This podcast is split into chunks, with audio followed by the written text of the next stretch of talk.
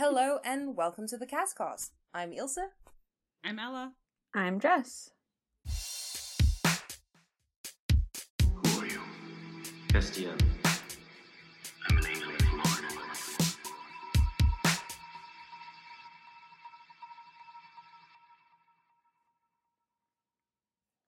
So before we get into anything today, we have got a couple of asks on Tumblr.com. So we're just going to jump into that. The very first one is from Flowers in Her Hair, or Flowers Center Her Hair, because there's two S's. I love what you're doing here.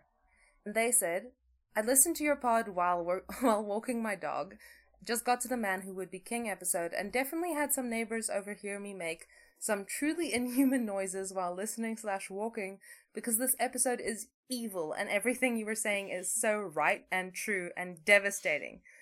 So anyway, hate you, love you, bye. What they said it say? All. I don't. Sorry, I guess. Things, I don't remember. It's a very crazy episode. So long ago. So, you know. It's a crazy episode. I think I blacked it from my mind. I blacked it out. Sometimes we're so hyped up on the mic and then I get off and I'm like, what did we even talk about? What was fugue that? State. Truly, yeah. Honestly, fugue state. Okay. And then Quilt Cat said, I'm assuming, I think I know when this was sent.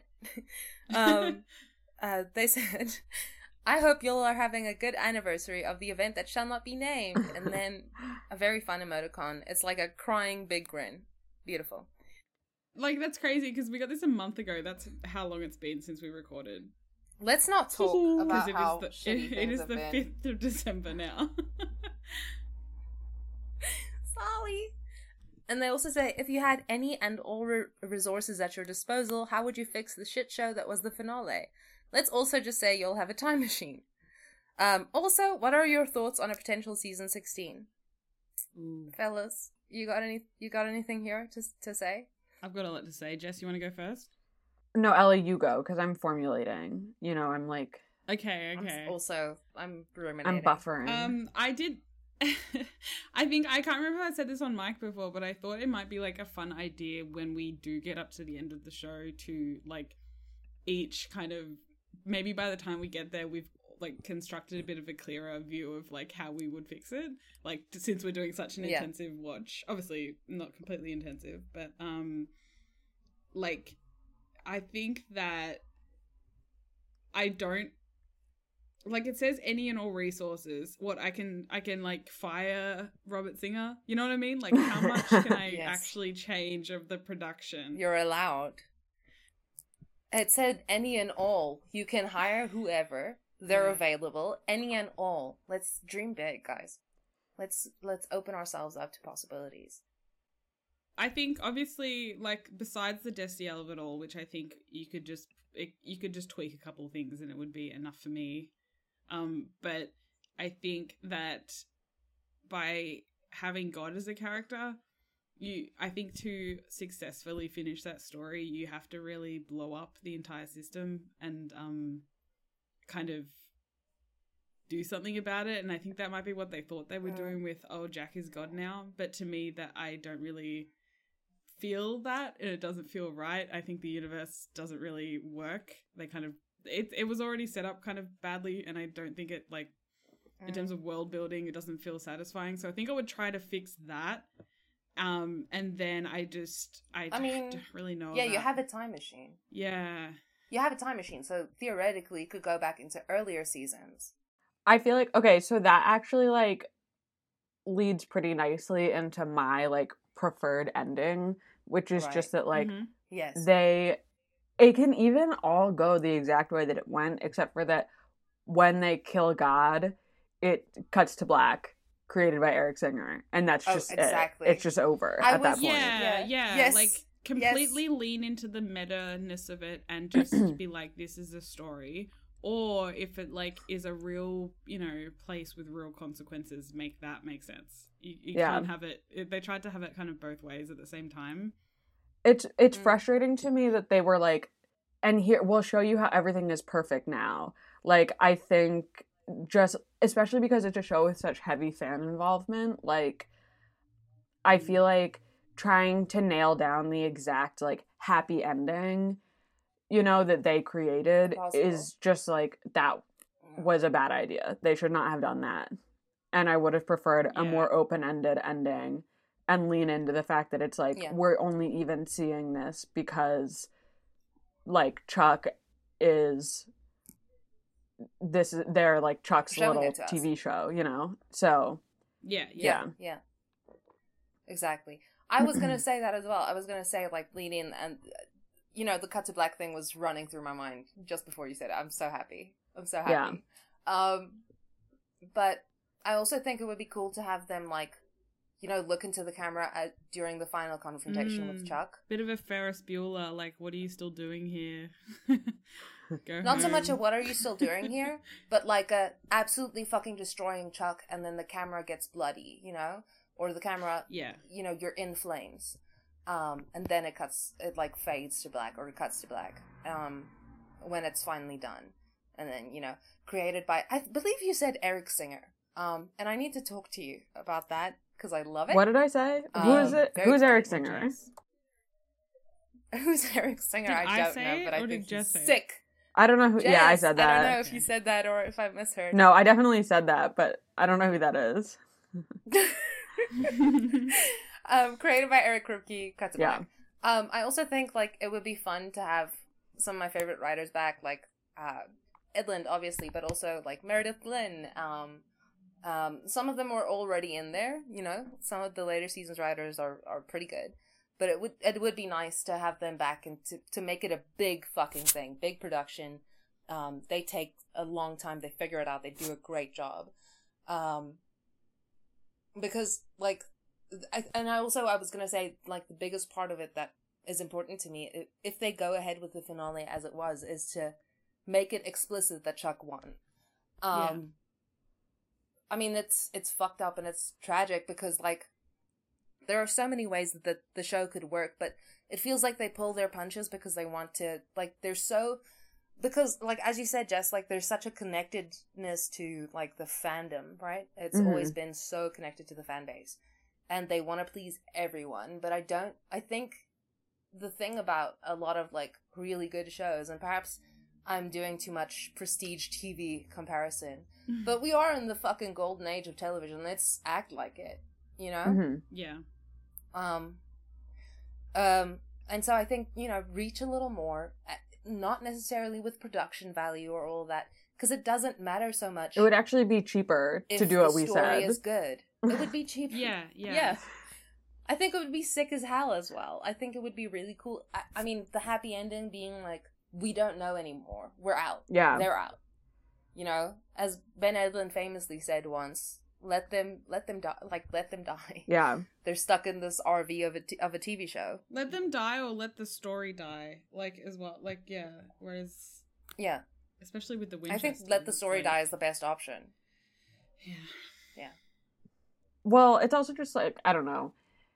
Supernatural is not a particularly, like, ambitious or experimental show. Like, obviously there are certain episodes that are, like Baby or The Man Who Would Be King or whatever that are in a different format or whatever. But it's frustrating because there is this kind of, like, ready-made ending. Like, we obviously didn't invent the kill God and cut to black thing. Like, that was floating around online.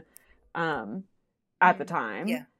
But, you know, it's frustrating that it's just, like, there's kind of this, like, this ending, like, right there, and they won't go for it because it's very much just, like, a show that doesn't push boundaries, you know?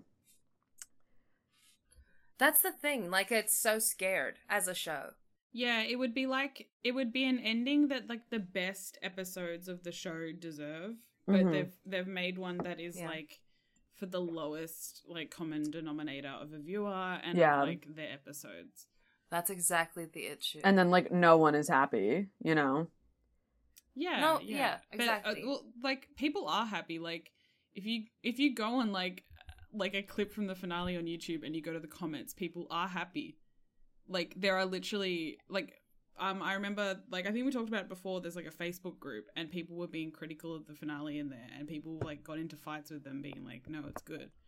Like, there is There is a mass like audience that are happy with the ending. I think it's literally just people though that I think aren't I'm not saying they're not engaged, but I think it is more like the casual fan, like, because even people who are maybe not like Destiel people or whatever, but are people who go to cons, I think there still are people in that kind of cohort that don't like the boys being dead, maybe because of that kind of passionate kind of fandom around like the two characters of the brothers. So, but no, honestly, like, there are people who like it. I think it's obviously not people that we ever interact with, but yeah, there is that kind of part of the fandom for sure. It's really funny that you said that, because I was just thinking, like, when she said no one's happy, I was like, that's totally true. Must be. I mean, I agree. And then I was gonna say something very snappy. I was gonna be like, yeah, exactly. Like, if no one's happy, then it's just a compromise, and your finale can't be a compromise. But then Ella like blew the wind out of my sails. You're totally right, though. Well, no, because Ella, it's like it's just like, if you ask like, you know, Robert Singer if he liked the ending, he'd be like, yeah, it's great. That's a great ending for them. You know what I mean? Like that, there is that perspective, and I think that doesn't really get represented in like, I think, in media like analysis kind of circles, you know, anyone who like has done like a media class. I feel like people that are like really deep in it don't feel that way. But I think, you know, it is something that like works for a casual viewer. But still, I also like, just in like a zoomed out view, just like in general, I really hate stories that are like, I dislike when it's like, this is exactly how the happy ending goes down. And like, there's literally no reason. If anybody is listening to us and is a creative person and you're writing a story and your characters die, there's literally no reason at all ever to go to whatever afterlife you've created and show us what they're doing there. Don't do it. We don't need to know. The audience doesn't need to know. It's hack. It fucking sucks. I really fucking hate it. It never needs to happen. Stop doing that shit. Like, it sucks. The other thing I was gonna say is, like, I think that there's so much, like, a lot of it gets lost. Like, if you have been working on the show for 15 years, all right? You don't remember exactly what happened in, like, 15 years ago. You were in an entirely different part of your life. No, but you were in an entirely different part of your life. This is basically a soap opera. You've been doing this for 15 years, like, day in, day out. This has been your job, right? But mostly, to me, that comes down to, like, people who work on the show as, like, a part of the production team, not so much the writers. I think the writers need to have a closer eye on the story as like a macro, from a macro point of view, and not get so lost in like callbacks and cameos and little cutesy things that we know about the characters from watching it for 15 years. I think it's silly. I think it's extremely silly to live life that way. Yeah. You reminded me of the fact that they didn't like have a show Bible. People have said that's crazy. Yeah, and it's that's like insane. Much smaller shows would still do that because it's like you need to remember a lot of information. But also it all just comes back. It's like the writing team didn't have enough gall to kind of commit to. I would even rather, like, I wouldn't mind them committing to the ending that they did if it was just made better. Yes. Like, well, and I also feel like it's kind of hard to talk about because they were obviously, like, so constrained by COVID. You know, like, the COVID restrictions, I think we would have gotten a really different finale. Maybe not better, but just different and more technically proficient than if it had been, like, a normal year. Like, I also just feel like, I think that's also why there seems to be dissatisfaction from the cast with it. Like, the fact that Jensen Ackles is always talking about, like, coming back and doing more. And it's, like, because this is obviously not, like, what they really intended for the finale. Oh, and also, I will say, like, having everybody come out and wave on the bridge, very bad. Very bad. That made me... Yeah, I wanted to absolutely bash my head into a wall. I was so disgusted and, like... pulled back into myself. The last time I watched that was with Kai, and I feel like, hi Kai, I feel like we were just like cackling at that point because it was so ridiculous. Like, yeah, it's silly. But, like, it did make me want to crawl into my own skin like a strange snail. Like, it was disgusting. Also, like, we have to remember their second part of Coldcast's question, which is, what are our thoughts on a potential season 16? It will suck. What do you guys think? The thing about this show is that it's not very good. And I don't see how a season 16 would be better. They will. Here's the thing. I feel like they'll be like, yeah, season 16, and they just Cass won't be in it. Yeah, well, like, the fact that he's not in the Winchesters and that also, like, Sam isn't, like, they say, oh, you know, we couldn't get them. We couldn't get blah, blah, blah.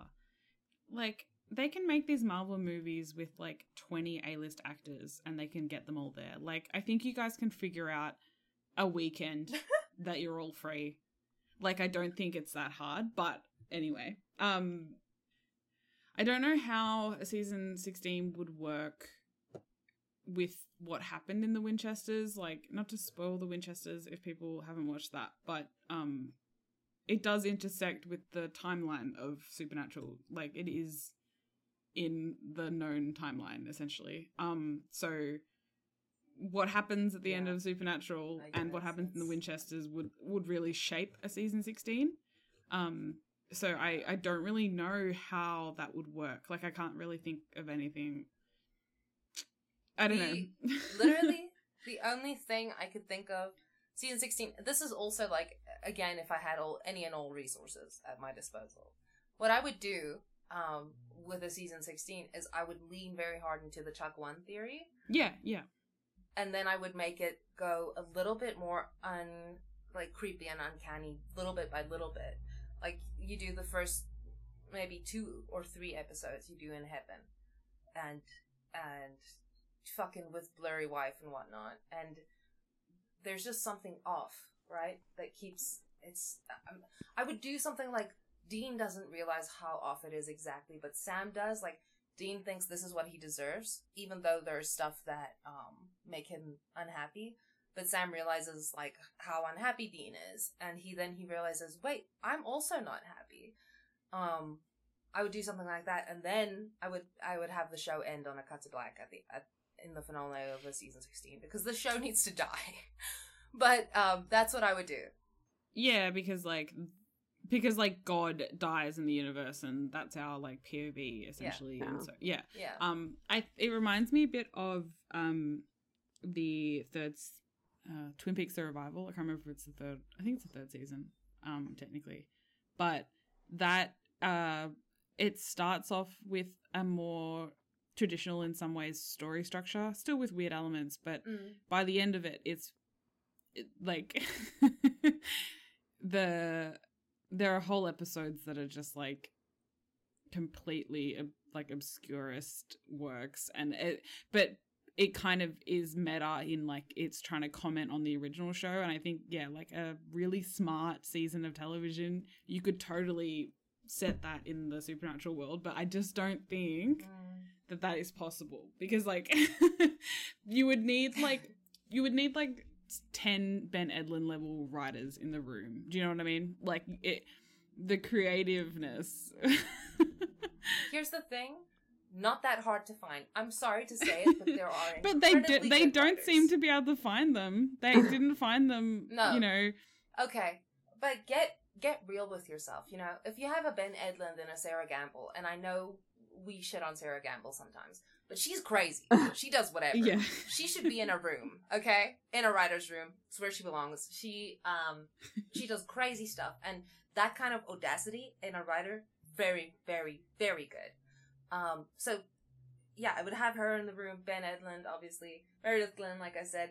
A lot of the later seasons, guys. Steve Yockey for pure hilarity. I mean, he does good show as well. Good writing. But he's also very fucking funny. Bobo. Also. Get him back in there. Bobo, of course. I mean, even just out of respect at this point. Beyond, like, his writing is good, but also at this point, like, fucking W's on the board for him. But what I also wanted to say... Yeah. What I wanted to say was, like, it's not that hard. It's just that they don't seem to care about good story, which really pisses me off about Supernatural. Also, when I mentioned good episodes earlier, we talk about the high concept stuff, like, or the experimental stuff, right? Like Baby or The Man Who Would Be King. But also, like, there are really crazy, very good episodes, like Repo Man, where a guy becomes a serial killer after falling in love with a demon that possessed him. Yeah, that's scary. Inventive stuff. And that's cool. Yeah. And that's horror, you know? And there's also the one with the first Rougarou that's ever introduced in the show, and then they never deal with Rougarous again. I can't remember what it's called. But that was a crazy, crazy scary idea. They did something that was so interesting with it. And I really, really do believe that they have so many good ideas that they just don't utilize, and that's what pisses me off ultimately about Supernatural, is that someone will light a torch, and then the next episode someone will not only drop the torch, but, like, sort of drop kick it. Yeah. We've talked about this so many times. Real. I think we should move on to the next one, because we gotta... Okay. Yes. Yeah, sorry, we've been... But this is an important discussion. We haven't been on the mic in a while. We've got a lot of thoughts. Anyway, sorry, pissed me off, but I'm moving on. Moonie Pai Garcia said, hey, just wanted to come in here quickly and say that I definitely agree with Ilsa about Nicholas, whatever his last name is, opinion. You guys are crazy. You guys are fucking out of your gourds. He's not that good, and he was overacting. That is not to say that the other guy was good in any way whatsoever. Okay, fair point. In fact, that whole movie was not good, LOL. Anyways, love the podcast, bye. Hey, I love you.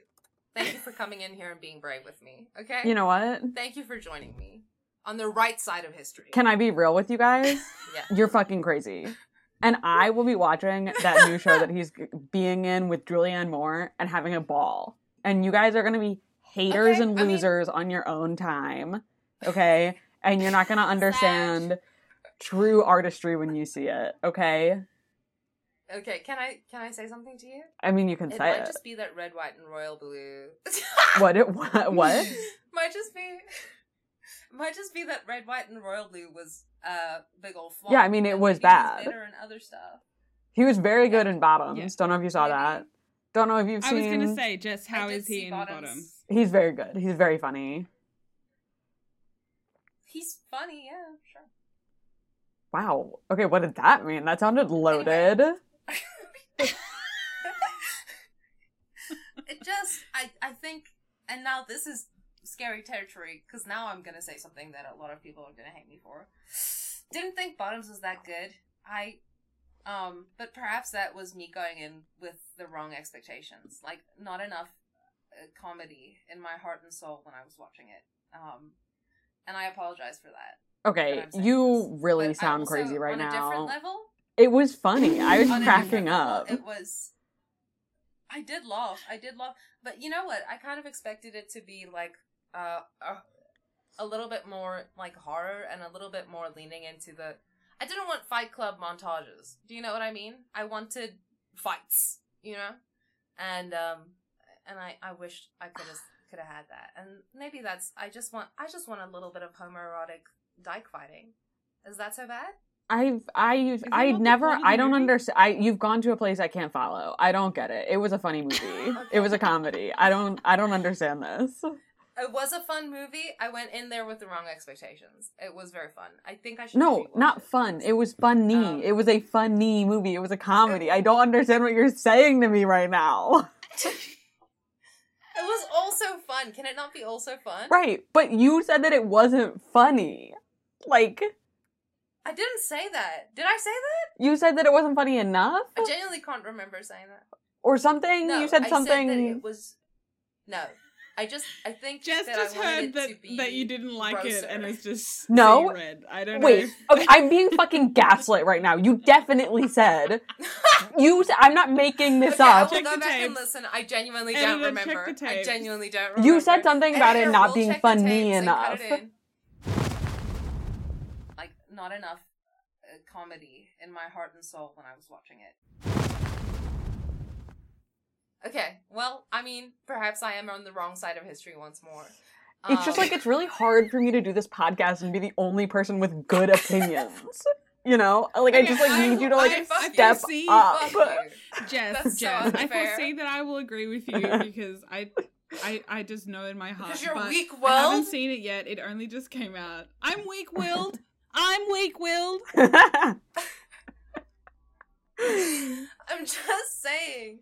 Like, I understand that I went into it with the wrong expectations, but I wanted something different from what I heard the movie was, and so I apologize. I think you have to let the movie happen to you how it's going to happen. You have to leave those expectations at the door. That's not how I do things.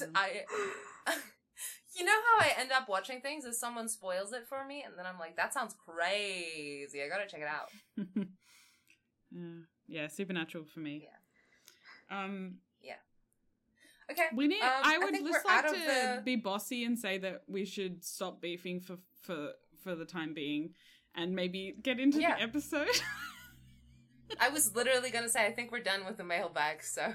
Yeah, and I just want to give a quick shout out to everybody who tagged us in their Spotify Wrapped because we showed up in it. Yeah. We love you guys. I forgot to do that. Thank you. That's so awesome. It was so sweet. We love you guys so much.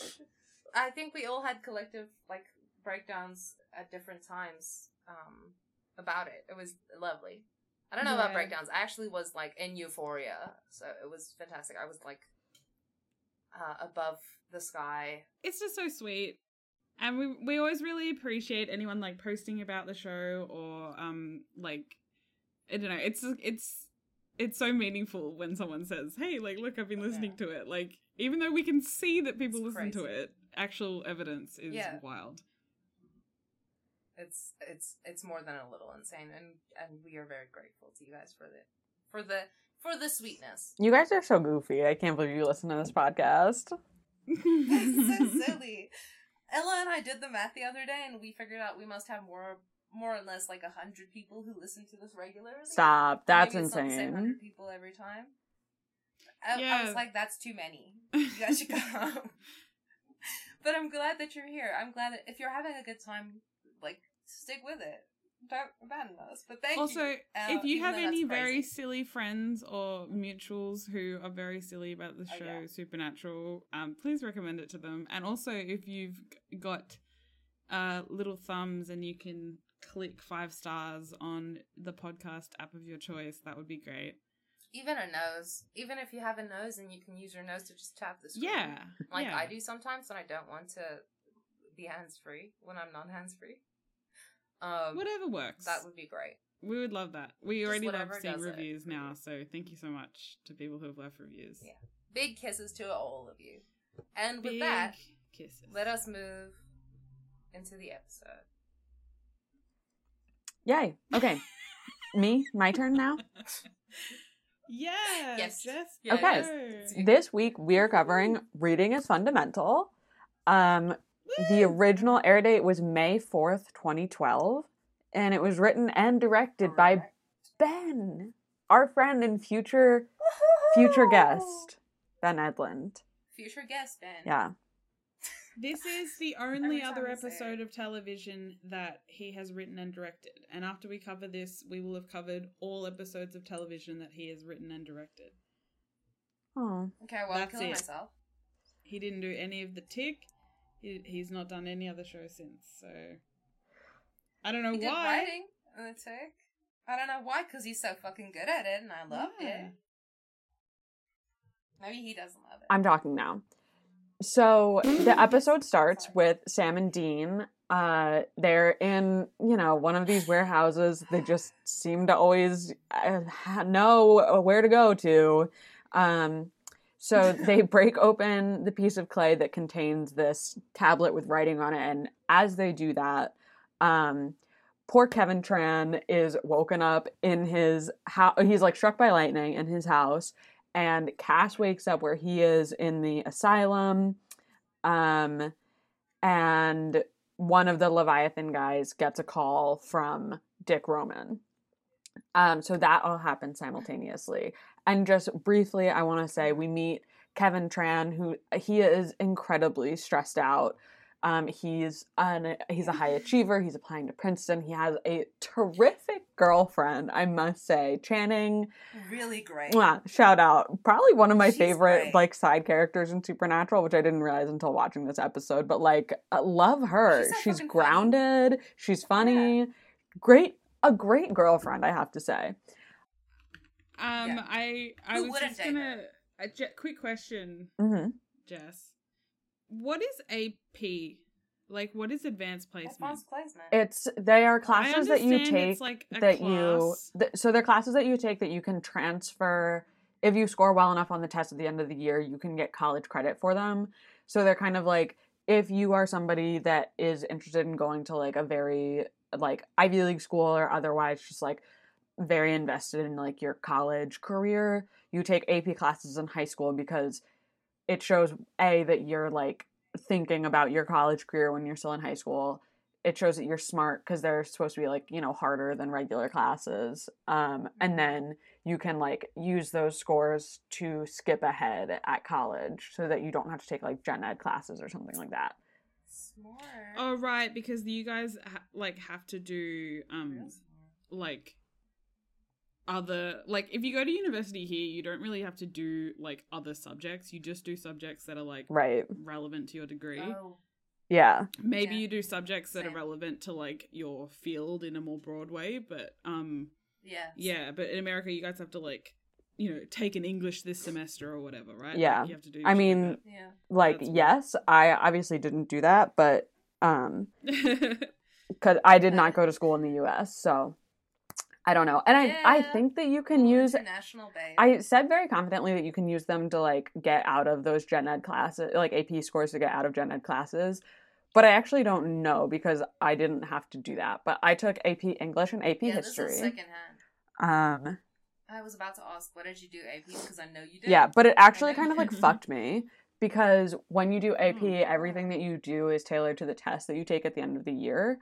And the test is like sucks. You sit down and you do like multiple choice and then you do essay questions given like you know like a primary source or like whatever and then you like write your essay question on that.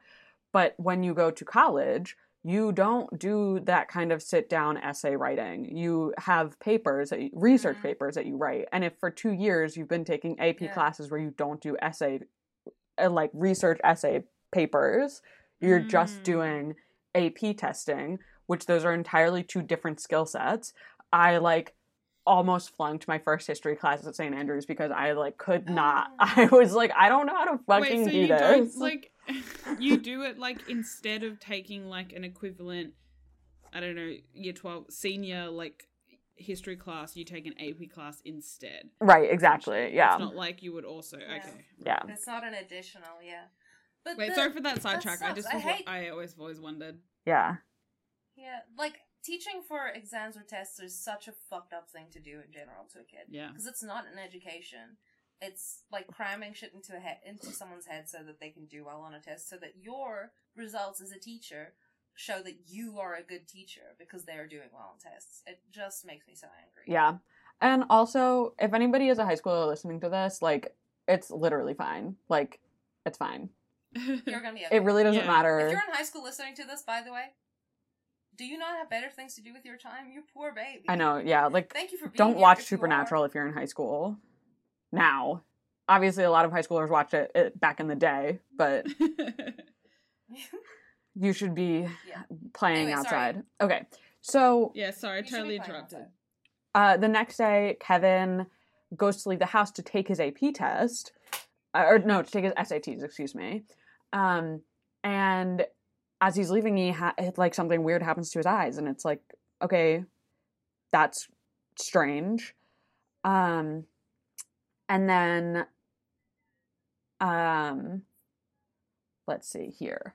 The boys talk, because in the meantime, we didn't cover this, but Bobby actually died and he's now a ghost.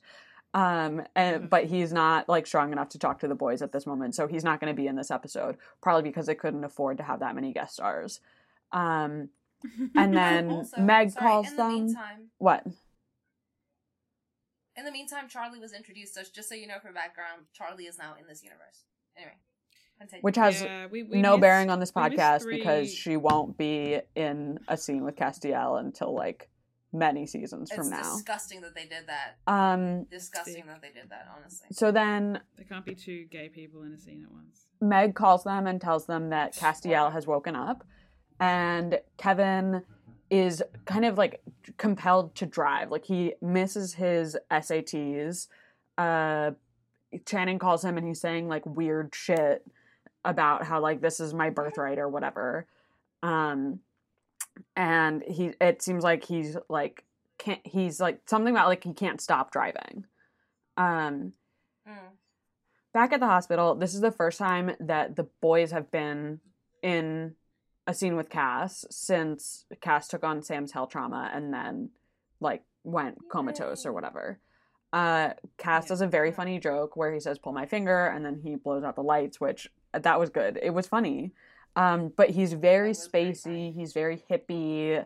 They really don't like it. Nobody's happy about this. They hate this hippie shit. Yeah. But he does tell them that the tablet is written in the word of God, that it is was written by the voice of God. Anyway, it's Metatron. Basically is this new name Megatron? That they get. Yeah. Megatron? No, that's the Transformer. It was so good. Oh god. Good joke. Yeah. So, I have in my notes, this is like one of the only scenes that, like, I think I actually really laugh out loud at the show. Yeah. Like, not from laughing at how bad it is. It's actually just funny. No, it genuinely cracks me up. Cass can't read it because he says it's not written for angels. And then he teleports away when Meg and Dean start fighting because he's like, I don't like conflict. So he teleports away. The tablet falls, it cracks into pieces. And then Dean is like, I'll go talk to Cass, and Meg and Sam start fighting in the room. Meg leaves, Sam leaves, and then Kevin Tran comes in and he steals the bag that they put the pieces of the tablet into. Yeah, cat burglar moment. And so they try to get it back, and Kevin's like, I can't let go of this for whatever reason. So, like, Kevin in this episode is really, like, he's under some compulsion. Like, he's really not sort of in charge of his actions. Meanwhile, Dean is trying to talk to Cass down in the break room, and Cass is, like, not really having it. He's kind of being a dick, but it's kind of like, I'm obviously on his side. But basically, at one point, Dean is like... I forget what happens, but Cass holds up a sorry board, basically, like...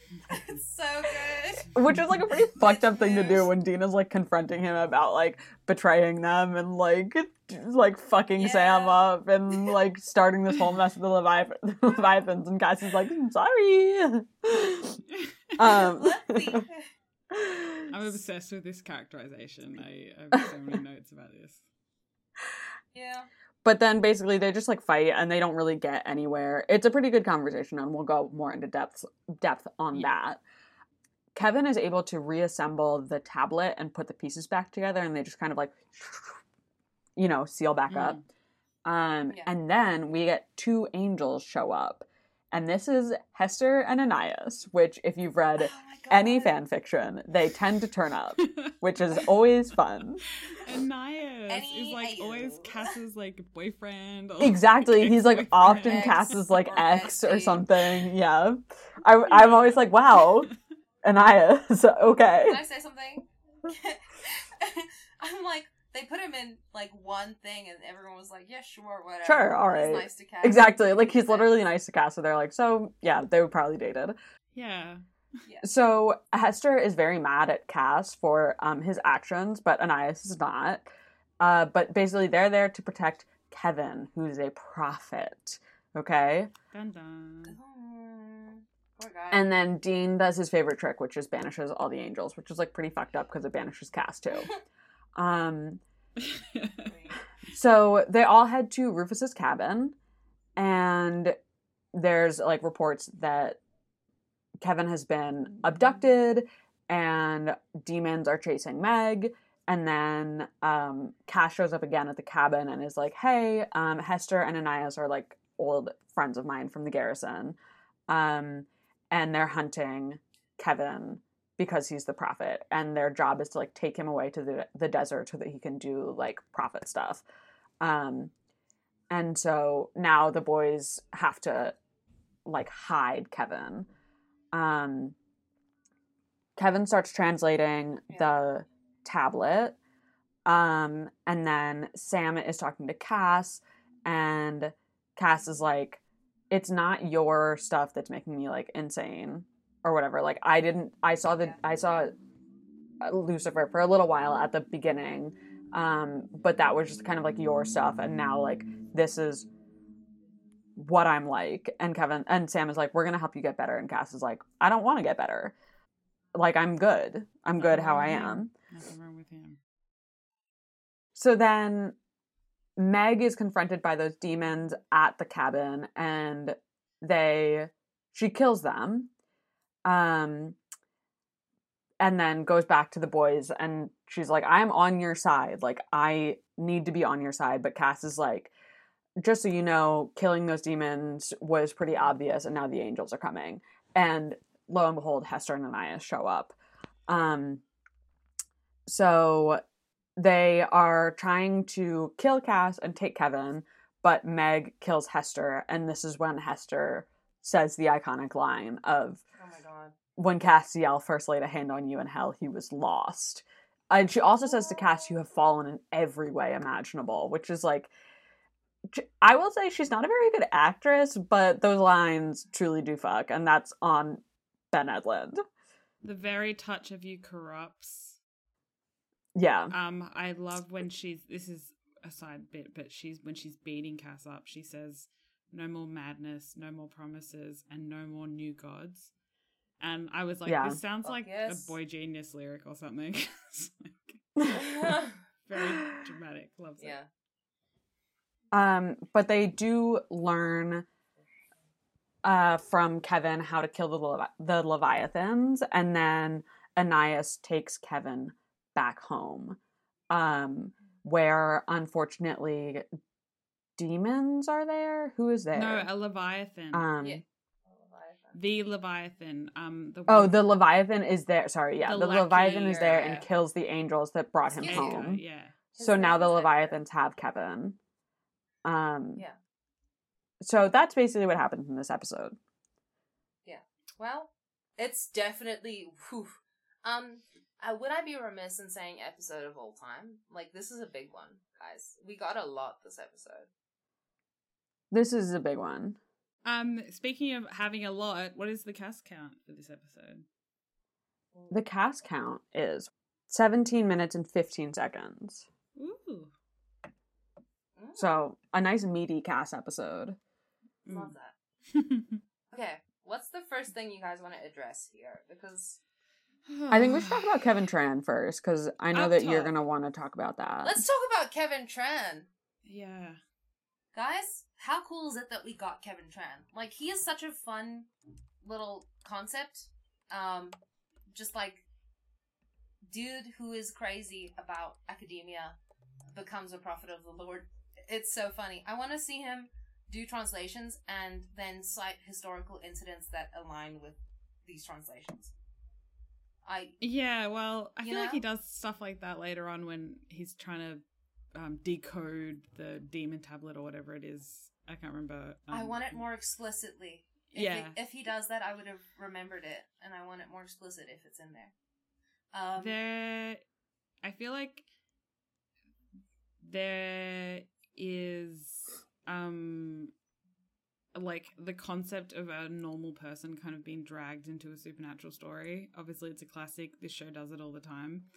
And it's very fun. Like, at the start of the episode, you kind of are like, oh, you know, is Kevin or like Channing going to get like murdered? You know, you don't really know who these people are. And then, like Jess, you said all the scenes are happening simultaneously. And then you realize that, like, you know, he's connected to the boys in that way. Whereas, you know, if you're just watching it cold, it's like, who are these people? Because they kind of just set it up like a regular Monster of the Week. I thought that was fun. I think that's pretty good as well.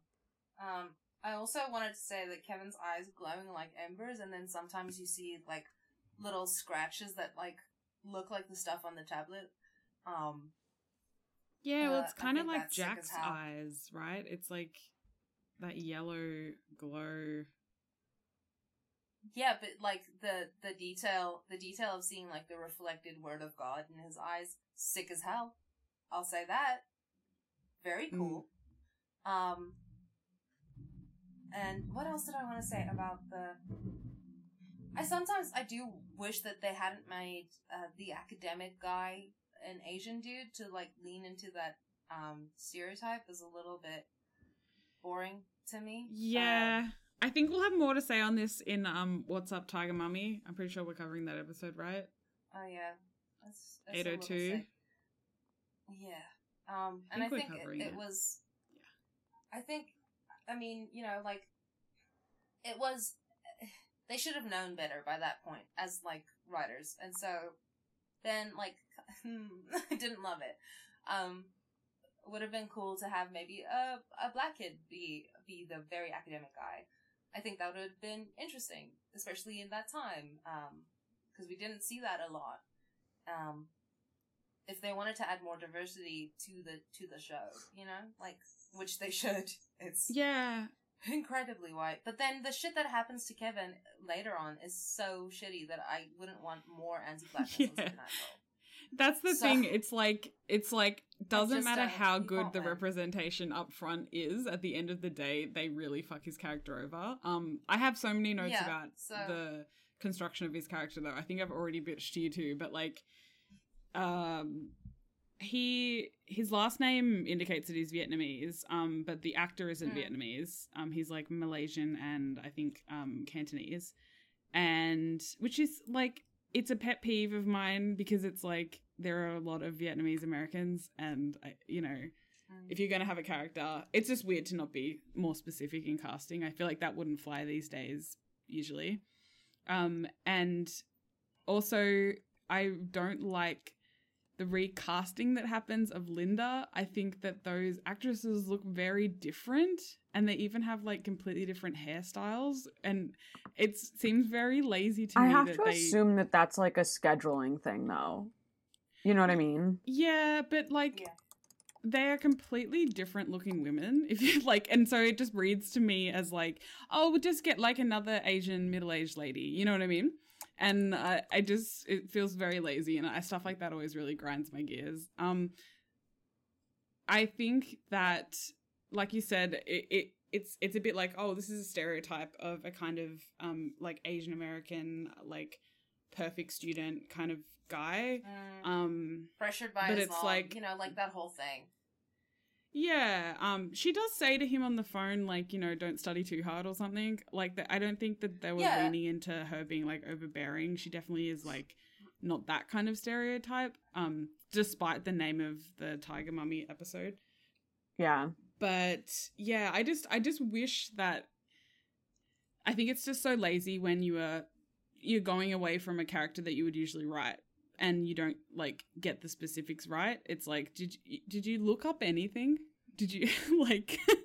I think especially I have a lot of family who are Vietnamese, and so I think I have a bit of a scanner on at all times for, like, bad rep in that area. Like, it just reads wrong to me. The Vietnamese-American experience is very specific, and I just don't like this kind of rep that is so vague that they just put some Asian guy in there. Yeah. And I just want to, like, before people come with, like, but they often cast, like, German Americans as, like, English Americans or whatever. It's different. Yeah. It's different. When, like, 95% of the show is white, it's different when you do representation. I don't know. It's definitely a complicated subject, but this is not the place to fix everything. No, no. It's just, yeah. But I think it's a good point to just, like, bring up so you can think about it, and then, you know, you can put a pin in that later. Something else that I thought was interesting is, about Kevin is, like, he actually handles things pretty well. Like, I know we see him panicking a lot, and he actually has a panic attack, sort of late-ish in the episode. which Dean, by the way, handles in an insane way. He's like, why don't I bitch about my problems for a second? About my friend who's weird now. That's how he has a panic attack. He just trauma dumps on people hours later. No. Actually, that's how he distracts himself from panic attacks. And he problems. Yeah. Coping mechanism. Yeah, so he needs other people's problems to be presented to him so that he can focus on something again. And so he figured that would be fine. That's a normal thing to do. I guess that's a charitable reading, honestly. But I think it's really interesting that, like, this kid has handled a lot of academic pressure for a very long time, and now he's handling an entirely different kind of pressure, and, like, having a couple of outbursts, sure, about, like, he has a very hilarious line where he's like, I am not prepared to factor the supernatural into my worldview, and I was like, this is exactly how a person should speak about this. Everyone else is way too chill about it. Yeah. I find him incredibly hilarious, while also, like, having a lot of, like, he's very empathetic as well. Like, you can easily empathize with what he's going through. Great character. That's all I have to say about Kevin Tran. Like, there's so much to him. He's interesting, and later on he gets a little bitter and bitchy, and I think that's fair and real and good. Yeah, yeah. But yeah, like, I wish that Kevin had better treatment by the writers overall, and a little bit more. It's silly to say agency. No, it's not. I wish he had more agency in the story. Because he's at a very specific place where he actually does have quite a lot of power.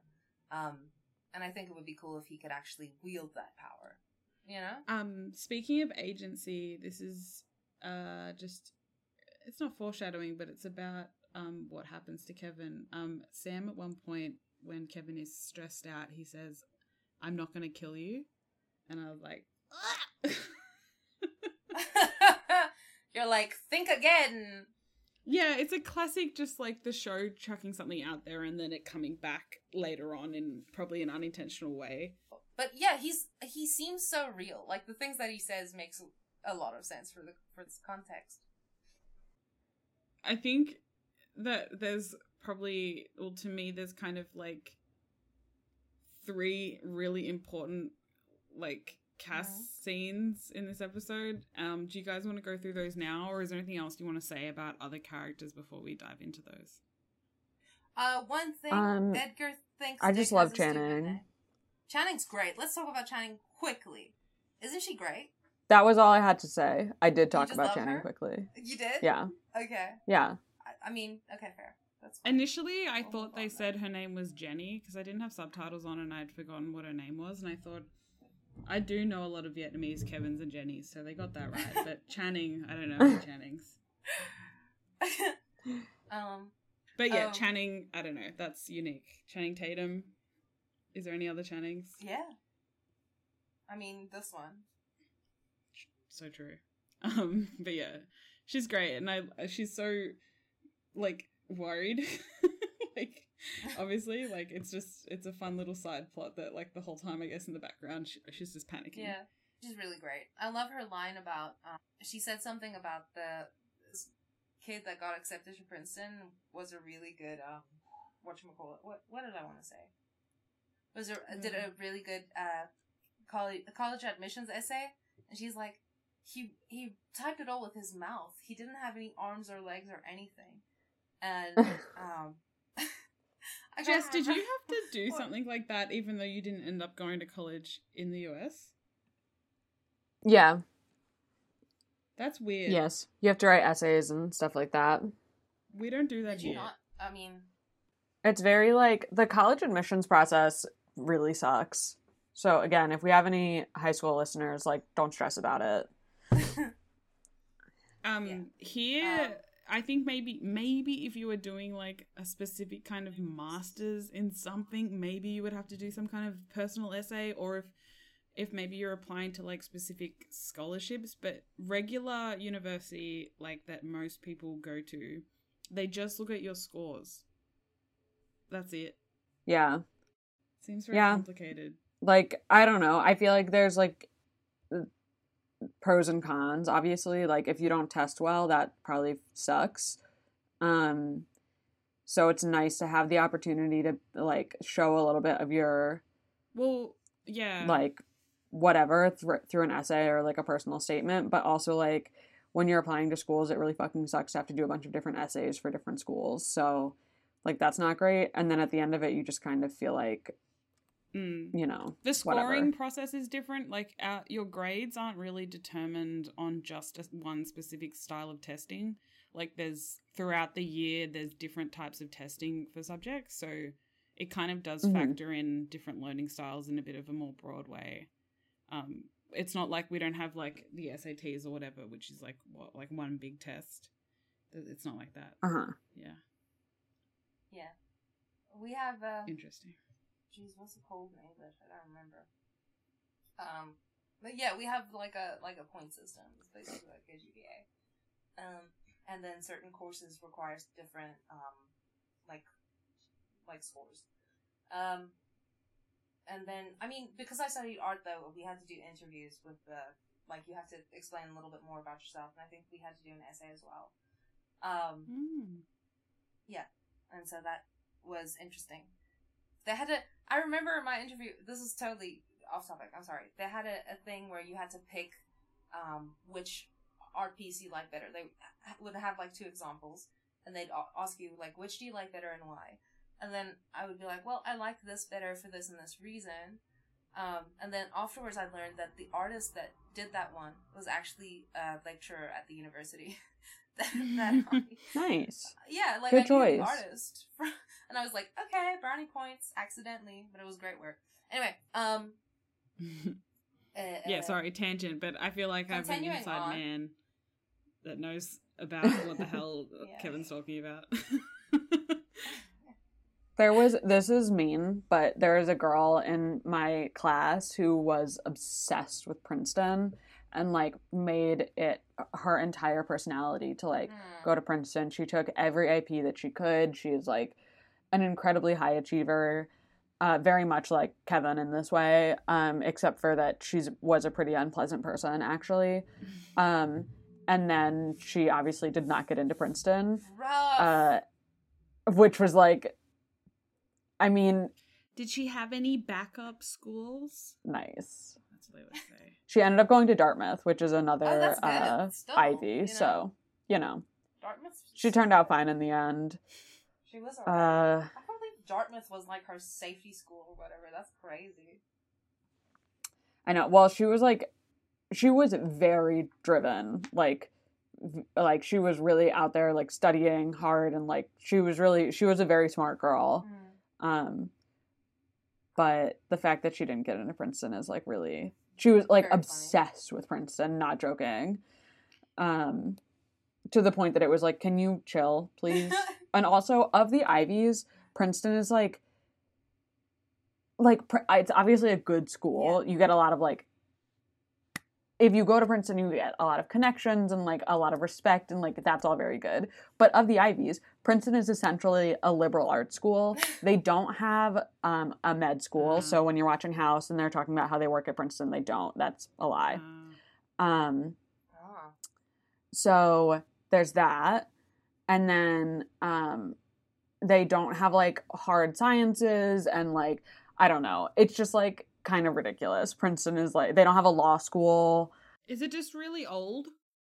Like, is that why it's kind of... It's just, like, yeah, it's just, like, very prestigious, and yeah, it is pretty old too. So, like, the Ivy League is also I forget, they're basically, like, all these schools that existed at the same time and, like, would, like, play sports together, and that's why they became, like, the Ivy League. That's but then that became, like, a very, like, prestigious and exclusive, and basically, like, those are the best colleges that you can go to.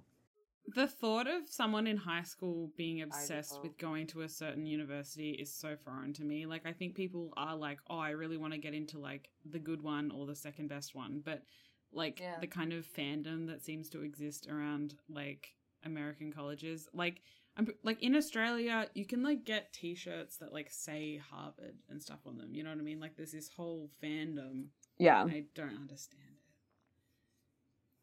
No, it's deeply deranged. And the other thing that's, like, very crazy is that kind of, like, as soon as you end up at the actual college that you're going to, it kind of stops mattering, you know? Yeah. But it's just, like, a very concentrated period of time, like, when you're in high school, that you're obsessed with, like, where am I going? What college am I doing? Mm-hmm. Like, all of this stuff. And then, like, you go to college and it's, like, literally fine. That's life. Because you can't get a job anyway, so it doesn't really matter, you know? We're all suffering. What did I want to say to you guys? There's so much in this episode that is good that it's really hard to focus on what's best, you know? Like, we don't usually have this level of lines, but there are so many funny things that I want to point out, and I have to pick and choose, and that doesn't seem fair. I think, though, if we're done with talking about Kevin and colleges, I think we should get into the cast of it all. I had a quick note about the episode title. I know it's some kind of, like, non-for-profit organization or something, but I've been watching a lot of Drag Race, so I just think of, like, reading, like, reading people, which is kind of for Cass, what happens with Hester. Like, she reads Cass pretty badly. Oh. That's true. I don't think it's from that. I'm not sure if Ben Edlund knew of, ballroom culture from the 70s, or he'd watched Drag Race at this point. I would say no. It would be my inclination to say no. Yeah. However, it is pretty funny that it, like, serendipitously ended up that way. There's also a pretty good read from Cass to Sam, where he's like, "You seem troubled, but that's the primary aspect of your personality, so I sometimes just ignore it." And Sam's like, "All right, okay, fair." I love that line. Like, I said before, I have a lot of notes on Cass in this episode, and I just think that, like, before we get into certain scenes, I think that so many, like, Cass tropes in fic, like, have their beginnings in this episode. Like, it's very influential for his characterization, like, whether he's, like, in an AU, or whether he is, like, fucked up in another way. Poetry, like, he says something about, like, Neanderthal poetry. Oh, and that's my God. A huge I love that line. Part of his characterization. Bees. Fucking bee thing. Like, this iteration of Cass, I guess we should talk about this. This version of Cass where he's at right now, I think, like, in a lot of wiki kind of spaces and fandom spaces, gets called, like, crazy Cass, right? Like, that's the term. Yeah. Other people call honey Cass to be less offensive, but, you know. Yeah, I do like honey Cass. I think that it is, it's a more softer description. And it's just a bit, it's less offensive. But also, the ex-boyfriend being Ananias is something that comes up a lot. What I really like about this episode is, like, it expands once more what, like, happens in heaven and like the backstory of Cass, right? Like, we get, like, Hester was his second in command apparently, because, like, or maybe she was just in the chain of command because so many in his garrison, I guess. Yeah. In his garrison. Because apparently he was the captain, which is interesting to me. And then they like, he says something about how they just, like, watched humans. Like, that's what their garrison did. Which, again, is, like, really explored in fic. A lot more than it is on the show. Yeah. Because it's interesting. It's very interesting. And They seem to forget when things are interesting sometimes. I also think it's a little silly to characterize this behavior from Cass as crazy. I don't super love honey Cass as a reference point, but that's just because I think I'm very pissed off about how big the bee stuff has gotten. So I don't like. So, like, I don't think this is, like, when people are like, oh, he's so crazy, he's acting insane, like, he's just acting unusual. I don't think, like, he's definitely in an altered state of mind, for sure. But I don't, like, a lot of his responses to what's going on make sense. Like, okay, like, perhaps this is, like, a post-mental breakdown or during mental breakdown thing, which I guess a lot of people would characterize as crazy. But then again, maybe I have weird baggage about craziness and what's constitutes sanity. I think we've touched on it briefly, like the kind of autistic Cass, like, headcanon that really works for a character that is kind of blunt and new to the world and, you know, is the kind of character in the story that is having, like, a different perspective than the main characters. Like, it's, you know, it's a common kind of trope. Like Spock and Anya and Buffy, there's a bunch of people. And I think that this characterization is actually, it really feels to me like someone who is, like, unmasked. Like, he is just, like... I get what you're saying, yeah. He's so open to, he's, like, so vulnerable. So he's really giving out lots of kind of personal thoughts and anecdotes, right? Mm-hmm. In a way that we wouldn't usually see from Cass. Like, he's expressing things that he's been thinking about. He's expressing how he feels about Meg. He's expressing how he feels about seeing the boys again. So it's like, it's vulnerable outwards, but then he's also very vulnerable, like, to conflict and to criticism, and is not like able to engage in, like, serious topics. And it really just feels like the mask is off. Like, anyone who is like knows anything about, like, autism and, like, just everything like that, I feel like would understand what I'm saying, but I don't know if I'm making sense besides that. But that's how it really read to me. Loved it. I think that's why I enjoy the characterization. Like, once I kind of had that thought, I was like, oh yeah, he does not give a fuck. He is just, there's no wall up. We often see Cass quite from a real, he's often thinking things that he's not saying, and kind of, especially with the boys, there's a lot of, the conversations, especially before all this, were extremely loaded. But in this, he's just, he's so open. And I think that's why the boys are so jarred by it. Besides, you know, they're kind of, oh, this is so crazy, he's acting so crazy. But it's also like, he doesn't usually act like that. And they're trying to like get help. They're trying to, like, they're on a mission, and it's like, he's blocking that by not just being the same old cast, but not even being like a cast that they could use, kind of. Like, it's this weird energy. I guess they're trying to, like, they come there with, like, a mission, and he's just like, I need to tell you guys about cat penises right now. Right now. Have you guys heard? Yeah. And it's also like, I would have kind of, like, loved if this was just, like, what Cass is like now. Like, I don't know, like, there's something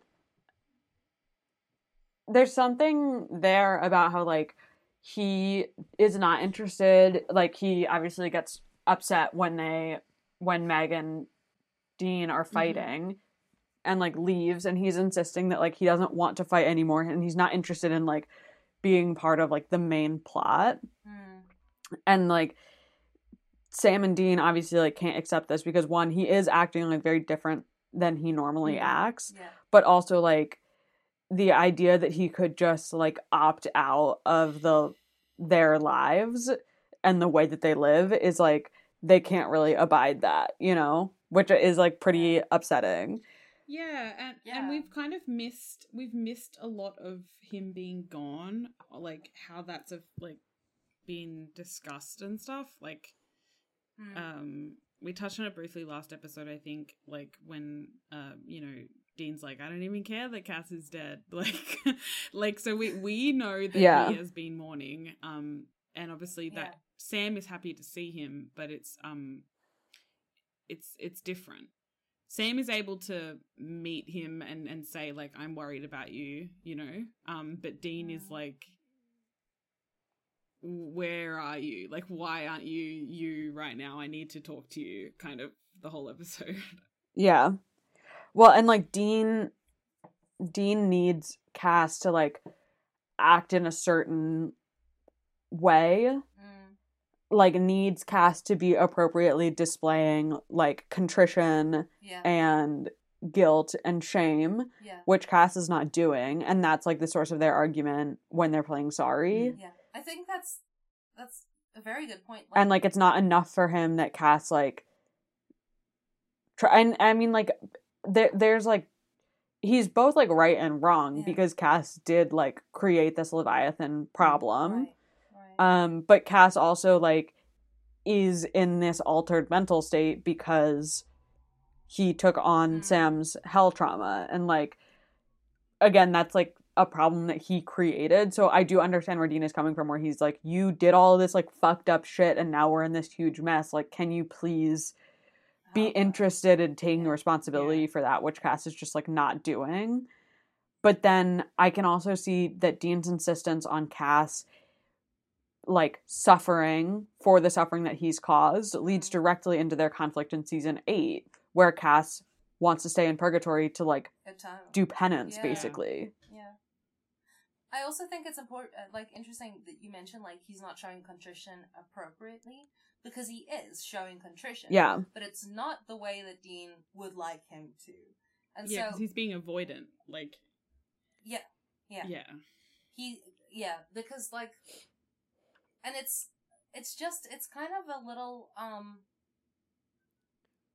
It's a little like, watching this episode is kind of tough. Like, because of the way that Dean talks to Cass, to me, like it's tough to me to watch it. Or he acts with him. Like, yeah. When he throws down the, like he slams, or he like swipes the board off the table, and like goes forget the damn game or whatever, and then he tells Cass that he's playing sorry. He's not actually sorry. That all seems like not only very manipulative to me, but also like super mean. You know what I mean? Okay, like, so yeah, okay. This is something that is like not ground my gears, but I always think about this because I've seen so many posts where people are like, "That's like a Dean, what is like a Dean sin, like a Dean transgression, Dean like, transgression." Oh, remember when he did that to Cass?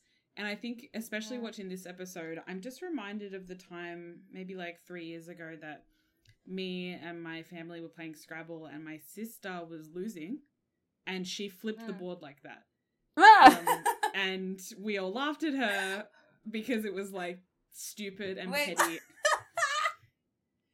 So I see that and I'm like, I understand that that's obviously aggressive, but I like you said, Ilsa, and Jess, like, the Cass that Dean was dealing with the last time that they spoke, he deliberately, like, well, you know, obviously the last episode was a bit different. It was the start of this, but Cass deliberately, like, fucked Sam up by, like, putting that wall down and like, the kind of fallout from his decisions in season 6, like, that's where Dean is expecting to meet him at, is expecting kind of that let's have it out kind of conversation, which they, I think they have in a softer way in future episodes after Dean is like, again, an asshole about it, because Cass isn't like doing what Dean is expecting him to do. He's like,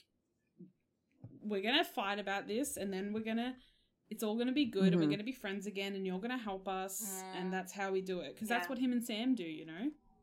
Right. Like, yeah. So, like, I do think that, like, Cass is not being cool. Yeah. Yeah. Like. For sure. I think that's a very good point. And I don't see Dean as, like, it's not nice to watch Dean, like, yell at Cass and, like, be mad at Cass like that. But it is, like, understandable. Like that is not something that makes me feel like, oh, I'm gonna kill Dean. You know, like there are other times when Dean is mean to Cass and I'm like, actually, like, fuck you. But in this case, it's not that, it's for completely me understandable. But I do think it's interesting that, like, Cass in this episode is just kind of like refusing, in this episode and like in this arc for him, he's just like refusing to take part in Supernatural, basically. He's just like, I'm taking myself out of this and I have no interest in like being a part of what this is, and he's living in like his own like he creates like his own little space to exist in, which I think is like kind of interesting, and that obviously like makes Dean like furious, but there's really nothing that Dean can like do about it, you know? And then like eventually Cass gets like drawn back in at the end because of the rules of like Supernatural, the show, but I don't know, I feel like there's something there about how Cass just like forcibly removes himself from the plot by refusing to partake in any of like the regular behaviors of the characters of Supernatural. Yeah. Like how he says to Sam, like, there's nothing wrong with him because there right. only is by him not being exactly the same as he was when he was a quote-unquote part of Supernatural. And it carries into season 8 right. with him, yeah, like you said earlier, like him kind of self-flagellating essentially because once he gets out of that avoidance stage and has to like deal with what he did, it's so overwhelming, and we see that in multiple like conversations in season 8.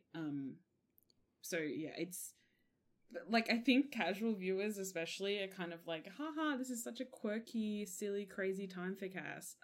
But it's really quite dark. Yeah. The thing for me, like, that I always come back to with this whole situation is, like, Cass is really, like, stuck here. Like, he, in his mind, he's like, I shouldn't get involved, right? Because I fuck things up. A large part of why he doesn't want to get involved is last time he was so hands-on, he fucked up massively. Mm. I think at this point, Cass maybe feels like he can't win, you know? Like, yeah. Damned if you do, damned if you don't. Like, if he gets involved, giant chance that he's going to make another big mistake, he feels like.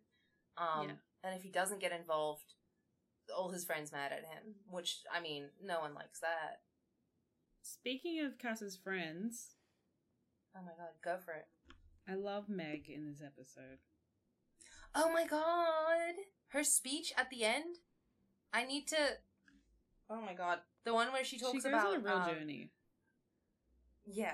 The one where she talks about you need to find a cause in this world, and yeah. you find, and that's your reason to get up in the morning. I was like, talk more, philosophy Meg. What the fuck? I love this. I really enjoy their dynamic, and I love that we know that she's been looking after Cass. She's literally been there this whole time. I don't know whether she's been doing other nursing duties, like, or, you know, like, it's very or is she just well, it's, like, so interesting because it's, like, or not interesting, but it's funny because at the end of the last whatever, we see her getting hired as, like, a regular nurse there. It's not like she's using, like, demon magic to, like, trick them yeah. into letting her be there. So she's fully, like, an employee of this place, and she's just, like, sitting at Cass's bedside reading a magazine. Yeah. Like, I know her coworkers hate her. Yeah. It's so funny. So, like, she's been doing all that for Cass, but then in their little conversations, she's kind of, like, play fighting with him, and he's so sweet to her. He asks her if she's okay in the car, and she tells him to shut up. Like, he says, Megan, you hurt. She's like, shut up. Like, she says, put up or shut up when he, like, says she has, like, thorny beauty or something. Mm-hmm. And I don't know. It's classic Ben Edlund, like, just this kind of snarky, like, yeah. attitude from her. I don't know. It's just really good shit. I really yeah. enjoyed it. I forgot about it, and I was just having fun, like, all episode with it. I also really like how, like, at one point, I feel like Dean is, like, trying to get Cass, like, on their side again or whatever. Right. And Meg is like, do you really think that he's going to be on your side? Like, I'm the one who's been taking care of him. Yeah. And, like, so she's, like, obviously Cass is the one who's, like, being very sweet to her, but there's something kind of fun about the fact that she's, like, he likes me better. She says to Sam, like, I'll work on him a little and maybe he'll start crushing on you too. And that was quite funny. Sastiel but I also real? Find Sastiel yeah. real. I hate Sastiel. Sorry, I can't even say that sentence. That phrase. Hated. But I do also find it really funny that when Cass is, like, saying all these nice things to her and flirting and whatnot, Sam gets very uncomfortable. He goes like, okay, and then he's like, and plot point, let's move on. And I find it so funny. He's like, I don't like when people make overtures in front of me. I don't want to deal with this. I find it very hilarious. Like, there's no time for fun. Back to the we need to talk about. Back to the plot of Supernatural. I also, in general, like, so many people have so many crazy and very good speeches in this episode. Like Meg's speech and Hester's moment, which is fun as hell. Hester got insane stuff to do. And I think Sam even has a moment where he's, like, talking to Cass that has a very interesting sort of dynamic when Cass is being mean to him about how troubled he is. But I find it very fun. So, yeah, I just thought it was an interesting way. Like, there are so many interesting things happening with each character in this episode that it just sort of... It's so rich that you can see how thin some of the other episodes are. And that's I don't think thing. I appreciated that. It's so before. Frustrating. It's it's like, look, guys, look at what you can do with these good characters. Something that I thought was really interesting that we haven't touched on yet is the way that Dean, he's telling Kevin about what, like, he's kind of saying all angels, but it's obviously very influenced by how Cass has been acting. And he says, like, the angels, they don't care. I think maybe they just don't have the equipment to care. Seems like when they try, it just breaks them apart. And earlier in the episode, he describes to Kevin that, like, angels are, like, junkless. Like, that's, like, I don't know if this is the first time that gets thrown out. He is bitter. No. So he's fucking obsessed with their junk, why? By the way. Like, why can I just say, so Sam isn't the one running around talking about their junk all the time. It's always Dean. Dean has such I feel like Sam should call him out on that. Yeah. Can I say something that may be offensive? I think that this is I think that this is, like, a reflection of, like, that certain type of a guy, like, that connects so much to, like, and it's gonna sound gross, so much of the sort of temperament and sort of daring of a person, and, like, to their masculinity, and then inevitably to their junk, like, it, like, penis envy. Oh yeah, I mean, like, definitely. It's not it's penis. Like penis envy stuff, is a specific thing that Freud, made up about women. Okay, come on, please. I don't remember. I'm not sorry. I'm not an expert on that guy. I don't care. No care about that guy. But yeah, it's like it's so phallic centric that it comes around to being homoerotic, whereas, like, I don't even know if it does for me. No, I don't think it's that. I think it's literally just, like, it's kind of a gross aspect of his personality, is that, like, he's obsessed with, like, understanding, like, it can't compute for him that, like, I don't know. I feel like I don't have, like, a good way of, like, saying this, but, like, he's just, like, fucking obsessed with people's genital for some reason. Because he's a pervert? I don't know. I think that it's interesting that he says that, and then later on in this, he says they don't have the equipment to care, because it seems kind of like it's like, alluding to a similar thing. So that's what makes me think that it's almost like... Yeah. It's thrown in there as a bit of a, oh, that's a bit crass, and, like, a bit of a, it doesn't really make sense. But then it's like, oh no, like, maybe it's not meaning that, but it's like, this is also something he's thinking about. And him describing Cass's breaks them apart, like it's broken, like, ooh, yeah. That comes I don't know. And to that, I would say, whose fault is that, Dean? I don't know that I would, in this situation, say it's Dean's fault. Unfortunately, I love blaming things on Dean. Dean was the one who was like, you have to help me. Yeah. Remember that? Say that? Remember season 4? Oh, actually, you know what? Yeah. If we're going that far back. Yeah. So, I'm just saying, once again, it's Dean's fault. Can I say something? And I posted this on my little blog recently.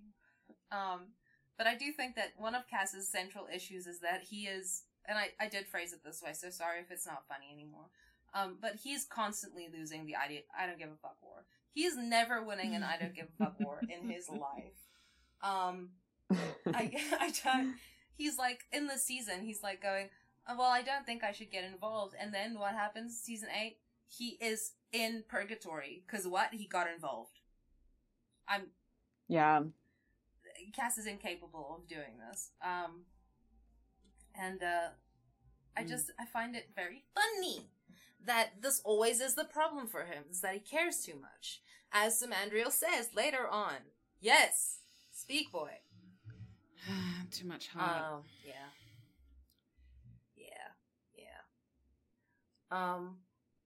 What else did I want to say? I was so scared about our time restrictions earlier. Oh, no, we're okay. Fuck it. We're okay? You're in it now. For tomorrow, me. Guys, don't get jobs. I can't remember.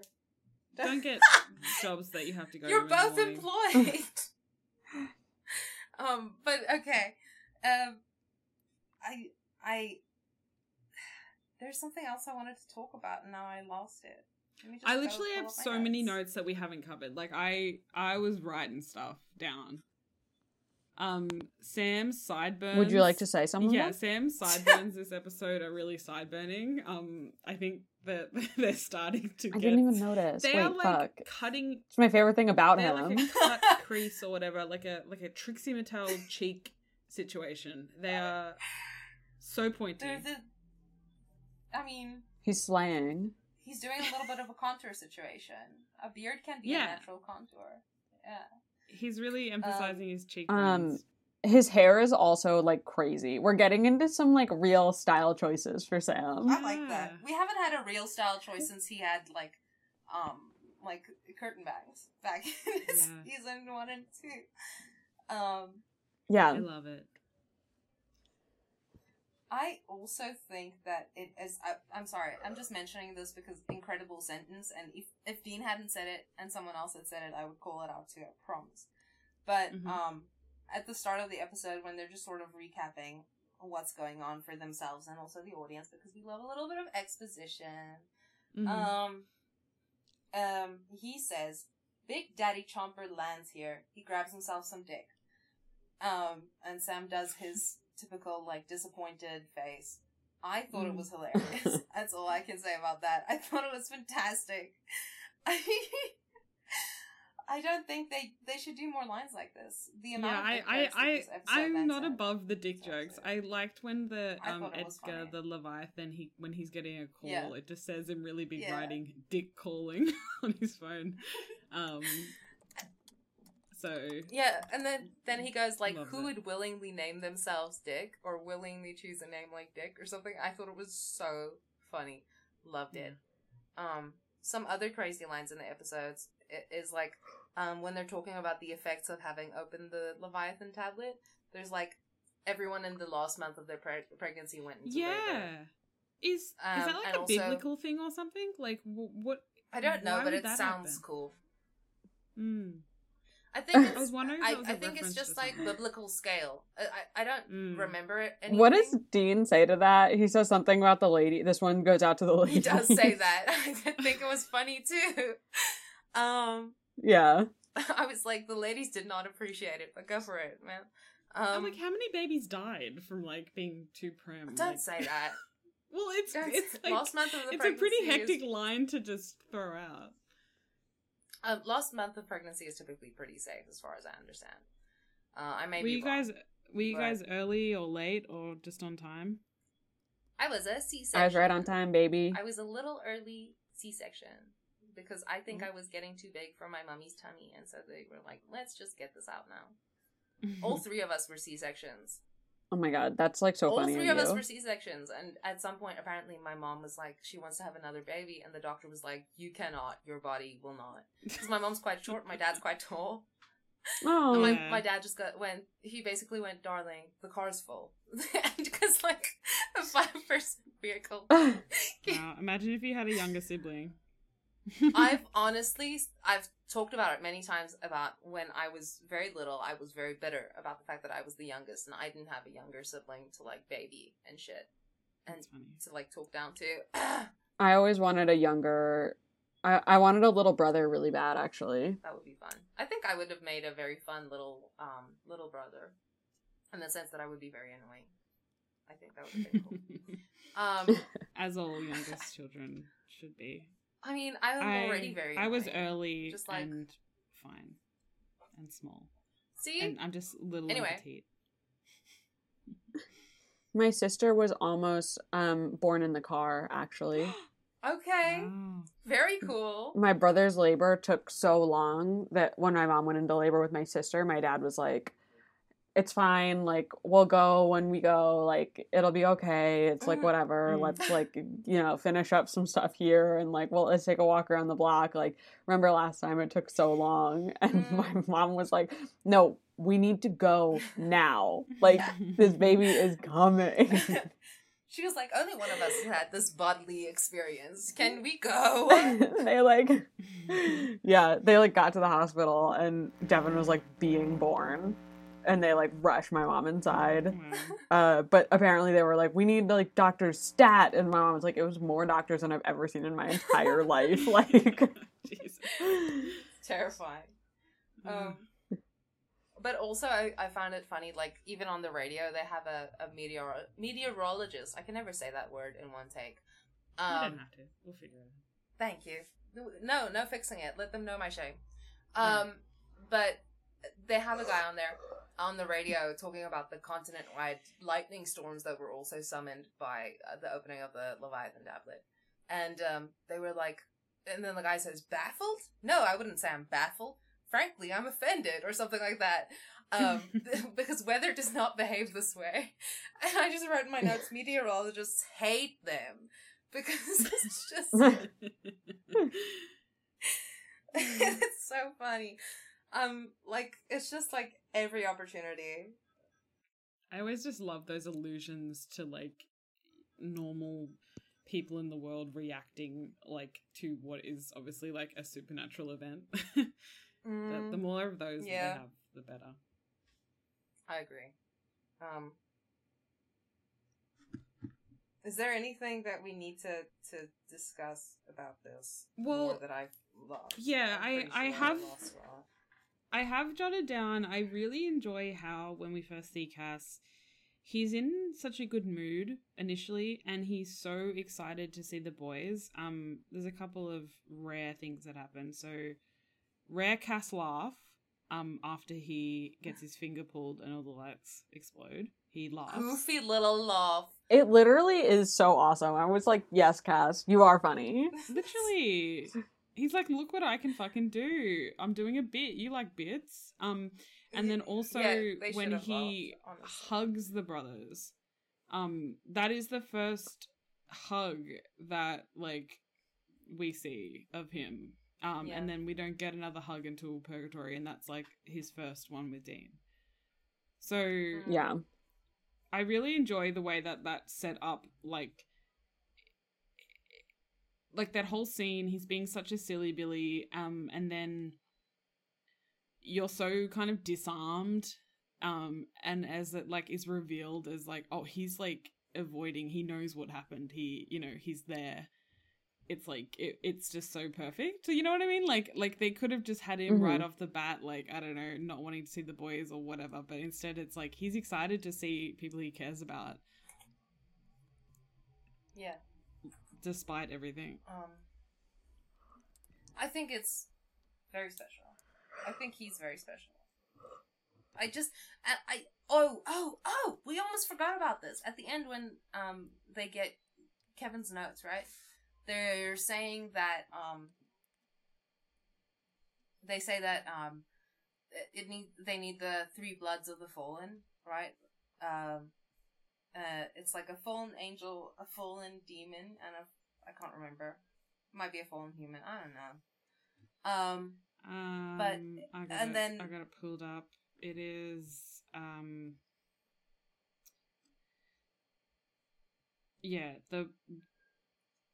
by the bone of a righteous mortal washed in the three bloods of the fallen. I don't think they elaborate on what the other fallen are yet. It's angel, but then, yeah. We only know from the future. And then Castiel famously says, well, you know me, and he holds out his hand, which somehow has a small vial in it. Sure, why not? I bet there's vials in that place, and he just summoned it. Whatever. Well, yeah. And then... Sorry, you go. I'm excited. Sorry. And then it fills up with blood, and he hands it over, and he says, always happy to bleed for the Winchesters. Now, fellas, He was twisting the knife a bit. He was twisting the knife. Do you think he was a little catty? Yeah. What, do you think Dean was big time pissed off because he wasn't actually joining them in the fight, but he does give them the blood, so like he doesn't have something to really complain about? Yeah, I think Dean's he hates being like discombobulated like that. He just wants to be. He wants to know what's going on with his relationships, and being in this weird space where Cass is acting differently is just throwing him off his game. Like, just you can just see in every conversation he's just got this look on his face like, I don't like this, like this isn't right. I'm vaguely annoyed at everything.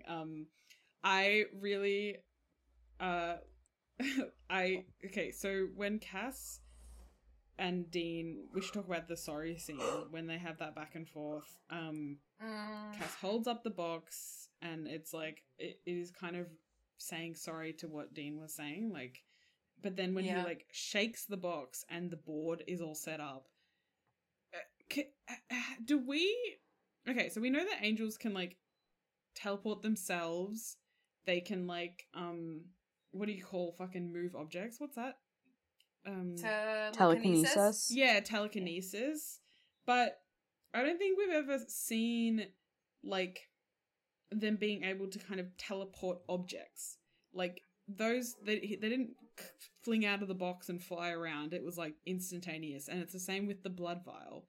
And we do see it in a few future episodes where he kind of like summons objects almost. But I don't think we've really seen that before, right? Am I going crazy? I think you're right. I think that's why the vial caught me on guard. But that's pretty. It's a pretty fun addition, and it's like it's like, why not? You know, if they can do all these other things, I like it. Very cool. Yeah, they definitely forget about it later on. Like, you know what I mean? Even when he at no point does he kind of, if he drops his angel blade, is able to kind of like instantly have it back in his hand, or you know, different weapons or whatever. Like it. They don't really like incorporate that into any like fight scenes in the future. Yeah. I feel like. Well, didn't you know that angel blades are resistant to teleportation? I think it's very interesting that the way that Cass, he kind of explains what happened to him when he took Sam's memories, like, well, you know, Sam's trauma, that red glow stuff that happened the last time we saw him. He says that he saw Lucifer at first because Sam asked that. He says now he sees everything. And he says the weight of all his mistakes, he couldn't take it. He was lost until he took on that pain. So I guess in that small time between him getting his memories back and like taking on that pain, like he was feeling so terrible. And so like even having the pain, I guess, felt better. But it seemed like it kind of just made him comatose until Kevin getting zapped woke him up. That it's a bit vague about how... Like, yeah, it just kind of brings him out of that. But I guess they're just like, oh, you know, it's mystical, it's cosmic. Gave him a little zap. We did talk about it, but like the very touch of you corrupts is insane. And insane. The fact that she's screaming that at Dean, they cut to Dean, they cut to Cass, like it's... Well, it's so about like this is all your fault. Yeah. What a crazy episode, guys. Yeah, it is a bit scary as well that at the end when we see the Leviathan very easily kill two angels. Oh. And that's very scary because like at this point, you know, angels are really like the most powerful thing we've seen. So spooky, how are they gonna get out of this mess, you know?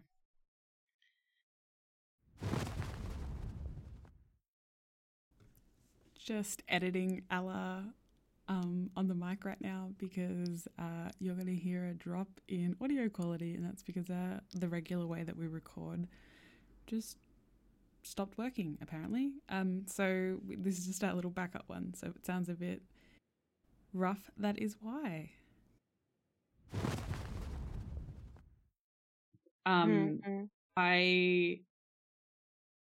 I think that in general, like what I was talking about before with Cass and how he is so open in a way, it's sad to me that, like you said, Jess, this doesn't become his characterization for the rest of the show. I think it does come out in the times where he is more goofy and that the boys are in less dire circumstances or whatever. He does have this kind of baseline, sweet, silly personality that, especially around Jack, kind of becomes a thing. But he is so much more guarded interpersonally from this point, in a way that I think even before this he wasn't, because he didn't like kind of know to be guarded in a certain way. Do you know what I mean? Like he. Okay.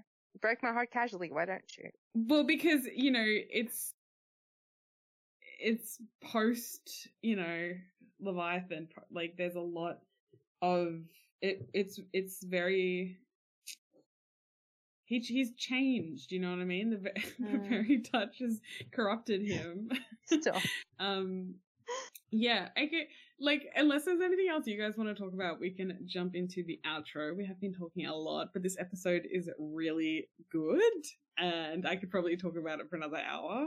I was thinking that too. Like, I was looking at my notes, and I was like, "There's so much that we can't possibly cover at this time." So, well, if there's anything else we haven't gone over, you should put it in your heart locket, and we can just have a massive heart locket today. So. First off, okay. Though, let's... There's a lot of things I haven't covered, but I'm not going to bring them all into my heart locket. I have picked one. Okay, well... Okay. It's okay. It's okay. Whatever you want. It's literally... You can do whatever you want. No rules. Sure. So, first up, though, we should venture into the salt mines, and every time I have to do this, I laugh, because I'm like, why did... We're mining for salt... We're putting the salt in our own mine. I don't know, but Jess, what's your salt mine for this episode? I don't know that I super have one. I really like this episode, and nothing stuck out to me as like this sucks. You know, this is maybe a little mean, but Hester has great lines, and Hester's actress is giving it her all, but she's just not very good. So I feel like it's a pretty good example of, like, in Lazarus Rising, Cass is able to, like, deliver the line, like, I'm the one who gripped you tight and raised you from perdition, without sounding like an asshole, because Misha Collins was, like, able to do that well. But when you put a line like that into an actor's mouth who isn't able to do that very well, it does come off just, like, kind of goofy, which is what happened with Hester. Yeah. Because I feel I love, like, the words of everything that she's saying, but, like, unfortunately, she just, like, doesn't deliver them very well. Or, like, believably. Yeah, there's a high bar, I think, for the angels in the show that we've witnessed already as well. Yeah. So I feel like there's always just that comparison. Yeah, Uriel and Anna really bring it to the table, whereas I feel like Hester and Ananias are just sort of there. She's played by Emily Holmes, and apparently she was also in A Very Supernatural Christmas. Mrs. Walsh. Oh, well, I don't remember her being bad in that one. I quite like A Very Supernatural Christmas. I thought it was very funny. Is it my turn to salt mine? Well, I was actually just doing this little side investigation about what her character was. But I guess you can do your salt mine, I guess. Okay. Well, I don't have a lot to do. I just wanted to say that I don't really have a salt mine. So okay. I'm good. That's it. You definitely don't have one? All right. Yay. I'm in, I guess, similarly, I think that it's just what I ranted about earlier on. I am picky about representation that I know something about, and I don't like how they kind of, they've chosen to make Kevin like a Vietnamese character, but then that doesn't really inform his characterization and Linda's characterization later on, in a way that I think is, I don't know if the word respectful is right, but it's just not very interesting. They or thoughtful, I would say. Yeah. I think specificity is really great for storytelling because, you know, everyone is very unique, and I think that you can kind of craft something. You don't have to do something so broad as to, I don't know, possibly not offend. Like you can get into it. And I don't like that. So that's probably my only mark. Yeah. Yeah, I was saying earlier to Ella, sorry, this is on that tangent, but I was saying earlier to Ella, like a similar thing like happens in Black Sails where, I think Jess, this was just about when you got on the call, where like they, in the later seasons, right, they cast a lot of slaves and former slaves, I should say, and descendants of slaves, from like. And because they filmed in South Africa, they probably had a deal where they had to employ South African characters, right? Or South African actors. And so a lot of these people are South African, black people, coming obviously from various different, like, national groups. I don't know how to say. Like various different heritages that exist in South Africa, right? But the, like, slaves around that time in the West Indies would have been from West Africa. Just in general, slaves in the Americas tended to be from West Africa. So I find it quite, I find it annoying, but at the same time, I'm really glad to see so many of the South African actors that I, already know. And in this really good television show, this very good opportunity, and like, hopefully that will translate into more great opportunities for South African actors, because they really, like, they do a great job, but there's a level where it does, it does bother me. So I find that interesting because it's not only flattening the heritage of the character, but it also flattens the heritage of the actor. So there's a dual problem there, I think. But, I can't remember the name of this term. It's not model minority, because that's like that's a more specific to like perfect representation, but it's when like there is less representation of a certain group, so any representation is like underrepresentation. Going to be seen as it's like it makes it more like stereotypical just because we don't have like a broad thing. I think especially like with like Asian Americans, the same thing happens in like Australian TV is like there is a specific culture, and but instead only like one is represented, and I think that's annoying. Yeah, one aspect of a culture or whatever. Yeah, or it's people are lumped together, whereas they're actually like quite a diverse kind of culture. Someone of Chinese heritage living in America, like probably has a really different life to someone with like a Vietnamese heritage who lives there. Like especially people like Linda's age, it's a very different thing. In the same way, like someone who's Japanese American would have a even more complex like backstory. Oh, probably. For sure. Yeah. So it's just grind my gears. Not a massive deal. I think as well. I don't know if you guys have heard much about this. Like, I think there's a lot of fandom dislike for Osric Chow, the like actor. I've heard of that, but I don't know what it's about really. So. I think that, like, what I can remember, he was kind of, like, creepy in some way. Oh, well, that sucks. But I don't have, like, receipts. It does suck, because I think he does a really good job at Kevin, even in the moments what I was about where his story is bad. So, yeah. That's a bummer. Anyway. What else did I want to... Oh, Ella... Will you go into hard lock? Yes. Please, I love please. Oh, yes. Thank you for guiding this ship. Sorry. I'm just excited to be there. Yes, what is it? In my heart locket is when Cass says, "I'm always happy to bleed for the Winchesters." Because I love it when Cass is a little catty. And it's such like, that is such like a, it's just, that is not a very nice thing to say, you know, like, that is like, but it's funny because it's cool. Like, it's true as well. Like, he's kind of like, is he wrong? You know? Literally always, and like, I feel like I really love the conversation between Dean and Cass in this episode because like, Dean is kind of used to just be like, Cass is like their heavy, you know, and whenever Dean kind of needs something, they can always just call on Cass and Cass will do it for them.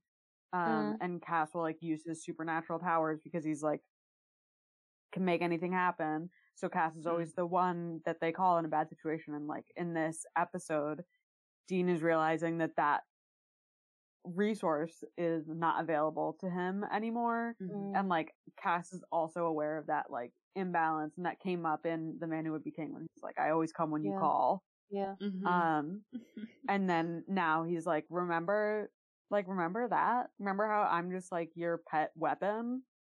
I'm always happy to bleed for the Winchesters, which I think is like kind of a shitty thing to say also, because like in this episode he's specifically talking about how like he's not interested in like rehashing the past basically, and then but then he still gets in like his shitty little dig at Dean at the end. Like Cass is not a very cool person in this episode, but I do love it. And then he fucks up. I'm just thinking something, I don't want to lose this train of thought. So you referenced him saying, I always come when you call. And then he also says, and I'm your friend. And I think that like Dean is like making bids for that friend in this episode. And Cass is like, I know you want to have a D&M, but oh well. But he's like not interested in being that for them anymore. Yeah. Which it's is not, like, it's not just like the like practicality. It's like the relationship as well. Oh yeah. That's like the most interesting thing I think about this entire arc, which I feel like gets a little lost because Cass is like, I think people get distracted by, you know, oh, Cass is watching the bees and Cass is talking about animals and Cass is being just like a whimsical little, you know, whatever. When actually I think there's something kind of interesting happening with like Cass's like autonomy and willingness to be a part of the show Supernatural. Totally. And it's really interesting that it comes at a time that he was written out of the show. Yeah. So it's like, it's almost like he is coming back and in a meta way is kind of like, oh, you want me to be in the show, do you? And it's like, yes, please be in the show. Please. We want you back. We need you to help the boys. Oh, you want me to help the boys? Okay, well, I'm a bit different now. Things have happened to me. Yeah. Oh boy, have they ever? What's in yours, Ilsa? Mine. I think. Okay, I'm having second thoughts about mine because there are so many other good lines that I want to latch onto. But I'm gonna stick with it. I like at the end where. Maybe this is not totally appropriate for Heart Locket, but I want to bring it up, so I'm shoving it in there. Where you want in there. Edgar says to the angels that he's murdering, right? He punches his fist into their guts, and he says like, "Rock beats scissors, Leviathan beats angel." I really love the implications of that. First of all, I love thinking about the angels as this precision instrument, right?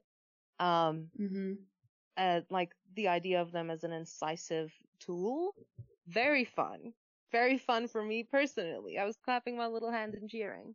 But then also saying like, the Leviathans are a rock, you know, like they're a blunt object, right? And then saying paper for the implication of paper being demons because angels beat them all the time, is really interesting to me because like I guess you can make the connection with like contracts and deals and all these like little rules that they have to abide by. Like they have a lot more little rules than than most of the other supernatural, like celestial creatures, if that makes sense. They have like the thing where their eyes flash black if someone says Cristo in front of them, like, which they totally forgot about, of course, but like then they have the devil's traps and all these other things, and they can't break the rules of their deals, or they or everything goes wrong, stuff like that. I find that fun, but also it's quite interesting to think of or to suggest that the Leviathans are like a blunt object doing all this very incredible damage without much strategy, because I find it quite funny, because like you could reverse that actually. The Leviathans are doing very strategic damage in this season, right? They're doing this very sort of like a campaign. Right, there's a campaign. They're basically getting ready to farm people, all these things. And it takes a lot of like strategy, and the suggestion of that incisiveness is definitely more present in their violence in this arc than the angels have ever had it. The angels this arc,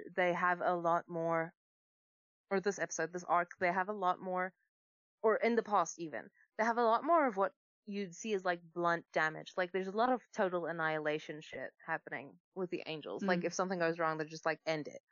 And that is a lot more blunt and a lot less precise. But then in season 8, you have you realize that the angels have this, sorry to bring up Naomi again, but they have this, this whole like behind the scenes thing where they're controlling their own, ranks in this very, very like sneaky and sly way that makes total sense for like management of the system. And so I just find that an interesting metaphor. And so maybe I'm over talking and I'm reading. No. But I liked it a lot. No, I think it's funny as well, because I see how demons kind of fit into that trilogy, right? Mm. But what it makes me think of, like what I thought of when I heard that line was like Dean, a human, ultimately kills a Leviathan. And so it's right. Like Leviathans kill angels, angels can kill humans, and then like humans kill Leviathans, like right. Yeah, that's actually destroy a very good them. Point. So like that kind of goes around. But Meg also does kill an angel in this episode, which is a bit of a. But if we ignore that, yeah. But I mean, yeah. Either way, I still like the metaphor. I thought it was nice. It made me happy. Yeah. So yeah, I think perhaps your idea of like having humans fit into that trilogy, that triad, is much more interesting. So thank you for adding. That's okay. Anyway, that's me. You want a bonus? Bonus yeah. Line, real quick. Okay, you can't do this, Taz. Shut up. There's a moment. He's outside my door being annoying. Oh my god. Sorry to everyone about my dog. I can't do anything about it now. I'm just gonna quickly get this out. There's a line that that Cass has where he's like, God and his shiny red apples, about the fact that the prophets are supposed to learn the word of God in the desert and be away from people, and thus can't really be useful to people very much. And it's like this idea of forbidden knowledge being God's kind of thing. I thought that was really cool. Oh my god. Yeah, it's definitely a fun little idea. Of Chuck, you know, like it's if you're thinking about it like that, but it's also like fun world building of like, okay, there's rules and you know, solid line. That's all I have to say about that. Yeah. Okay. What about you? I have a few things. So,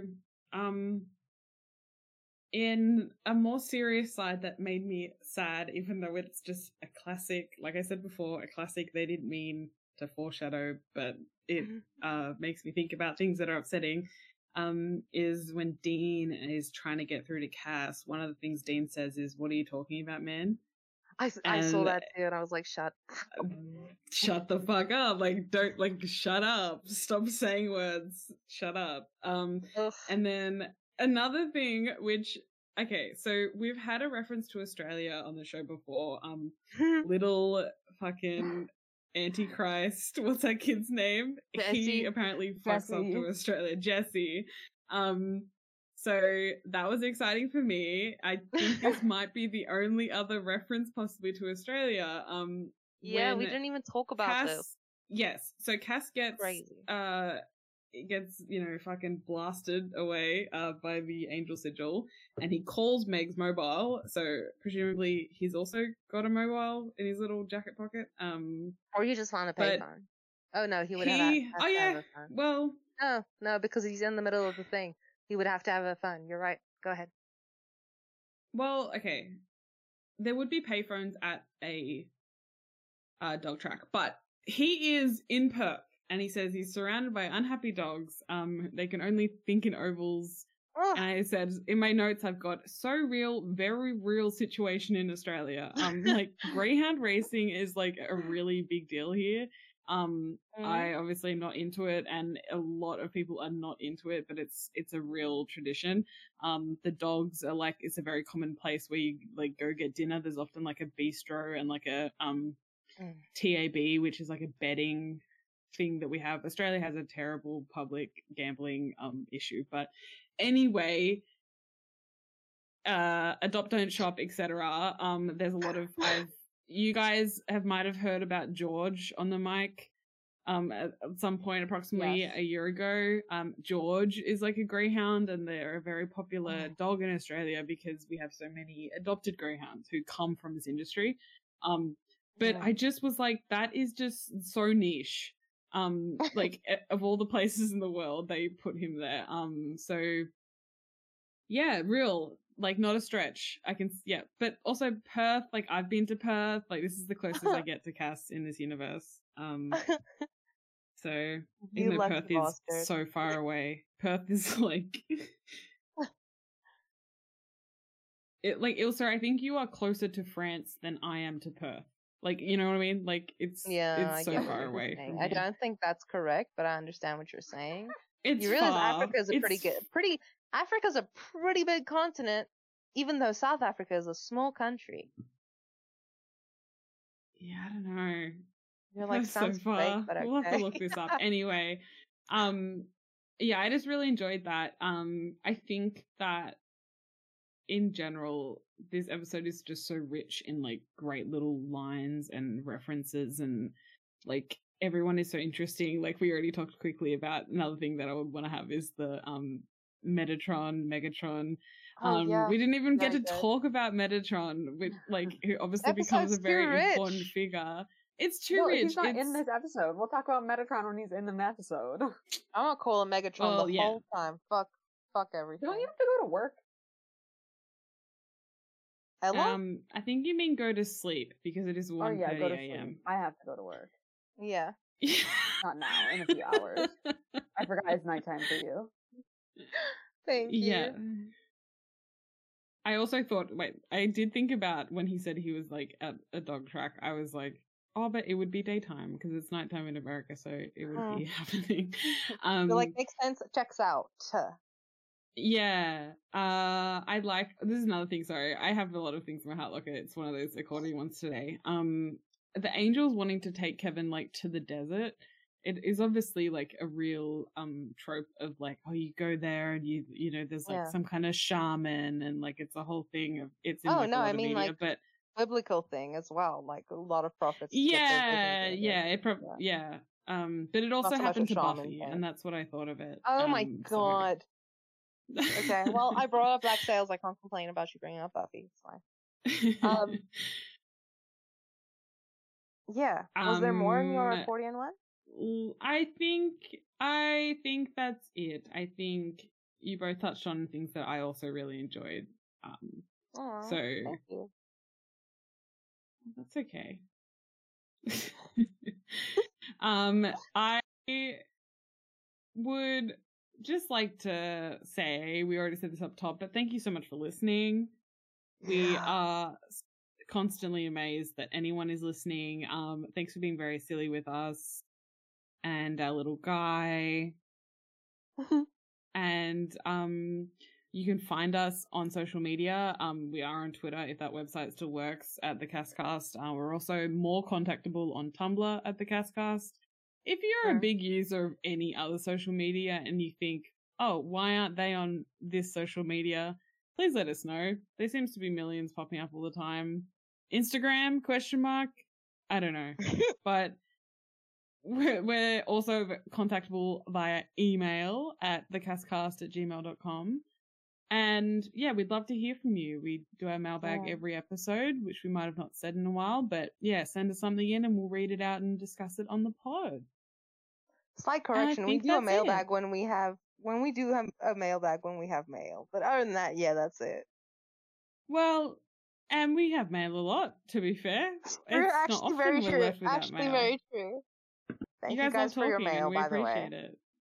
Yeah. So do we. As you can see from this episode's surely a boring runtime. I will cut it down because there's definitely moments where we were not recording properly and everything. It's true. It's true. Also, I feel like I'm a bit delirious right now, so I'm gonna cut all of this. What? This rules. Yeah. Yeah, I think it's very funny. Okay, we should probably get out of here. Don't gas me up. You gotta tell me if I'm being too crazy. You can't just accept it and smile and laugh. You have to let me know. That's the rules. I'll let you know, but I like it when everyone's a little crazy. I think it's a funnier episode to, yeah. Okay. Well, that's what happens when, daylight savings and having jobs that are in actual offices where you have to get there at some point in the mid-morning exists. Disgusting. Yeah. Disgusting. Anything else we need to plug? You're good, Jess? Anything you want to leave the listeners with? No. go see the new Hunger Games movie. I really enjoyed it. Oh, and was I really it good? Like the music. Cool. So, all right. I've also heard very good things. Yeah. Go see Bottoms. Support that blonde man. I think it's not in cinemas here anymore. But you have to go see the Hunger Games movie, and then you have to stan Rachel Ziegler because we love her. Okay, we love her. Okay, I'm making notes. Such a good singer. I would like to plug something. Yeah. Watch Black Sails, that's all. Watch Black Sails. I promise. Listen, your life will be richer for it. You might think first season you're like, this sucks. There's so much violence against women. This is true and fair critique. However, the show is good and it deals with it in an interesting and respectful way. And it might be difficult to watch. Okay, I get that. It's not an easy watch, but it is a good television show. It's a good story. Watch Black Sails. I believe you. Love you guys. I think we all believe you.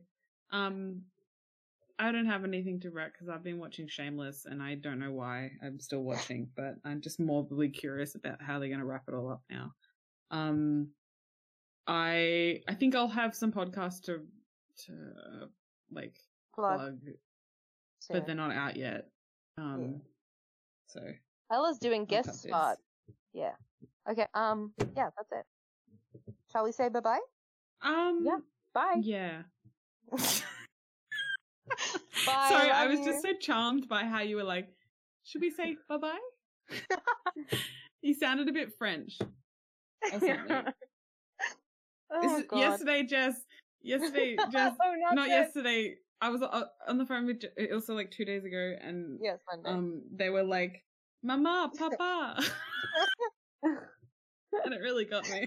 It's not like that. Madeline. It's not, you have to cut this. It's everyone's gonna mock me for this, but that's a common way of referring. How is it like? Parents. It's first of all, it's Mama, and not Mama. It's also Papa, not Mama. Papa. No, it's a lot like saying "mama." Actually, it's like a cute little diminutive form. Well, that's because you have a weird relationship with your mother. Okay, I really need to go to the bathroom. I have to pee. Yeah. Goodbye, everyone. On that note. Okay, bye. Love you. Bye. Love you. I'm cutting all that. Love you. Bye. Okay, cool. That was funny. Good things do when I'm working.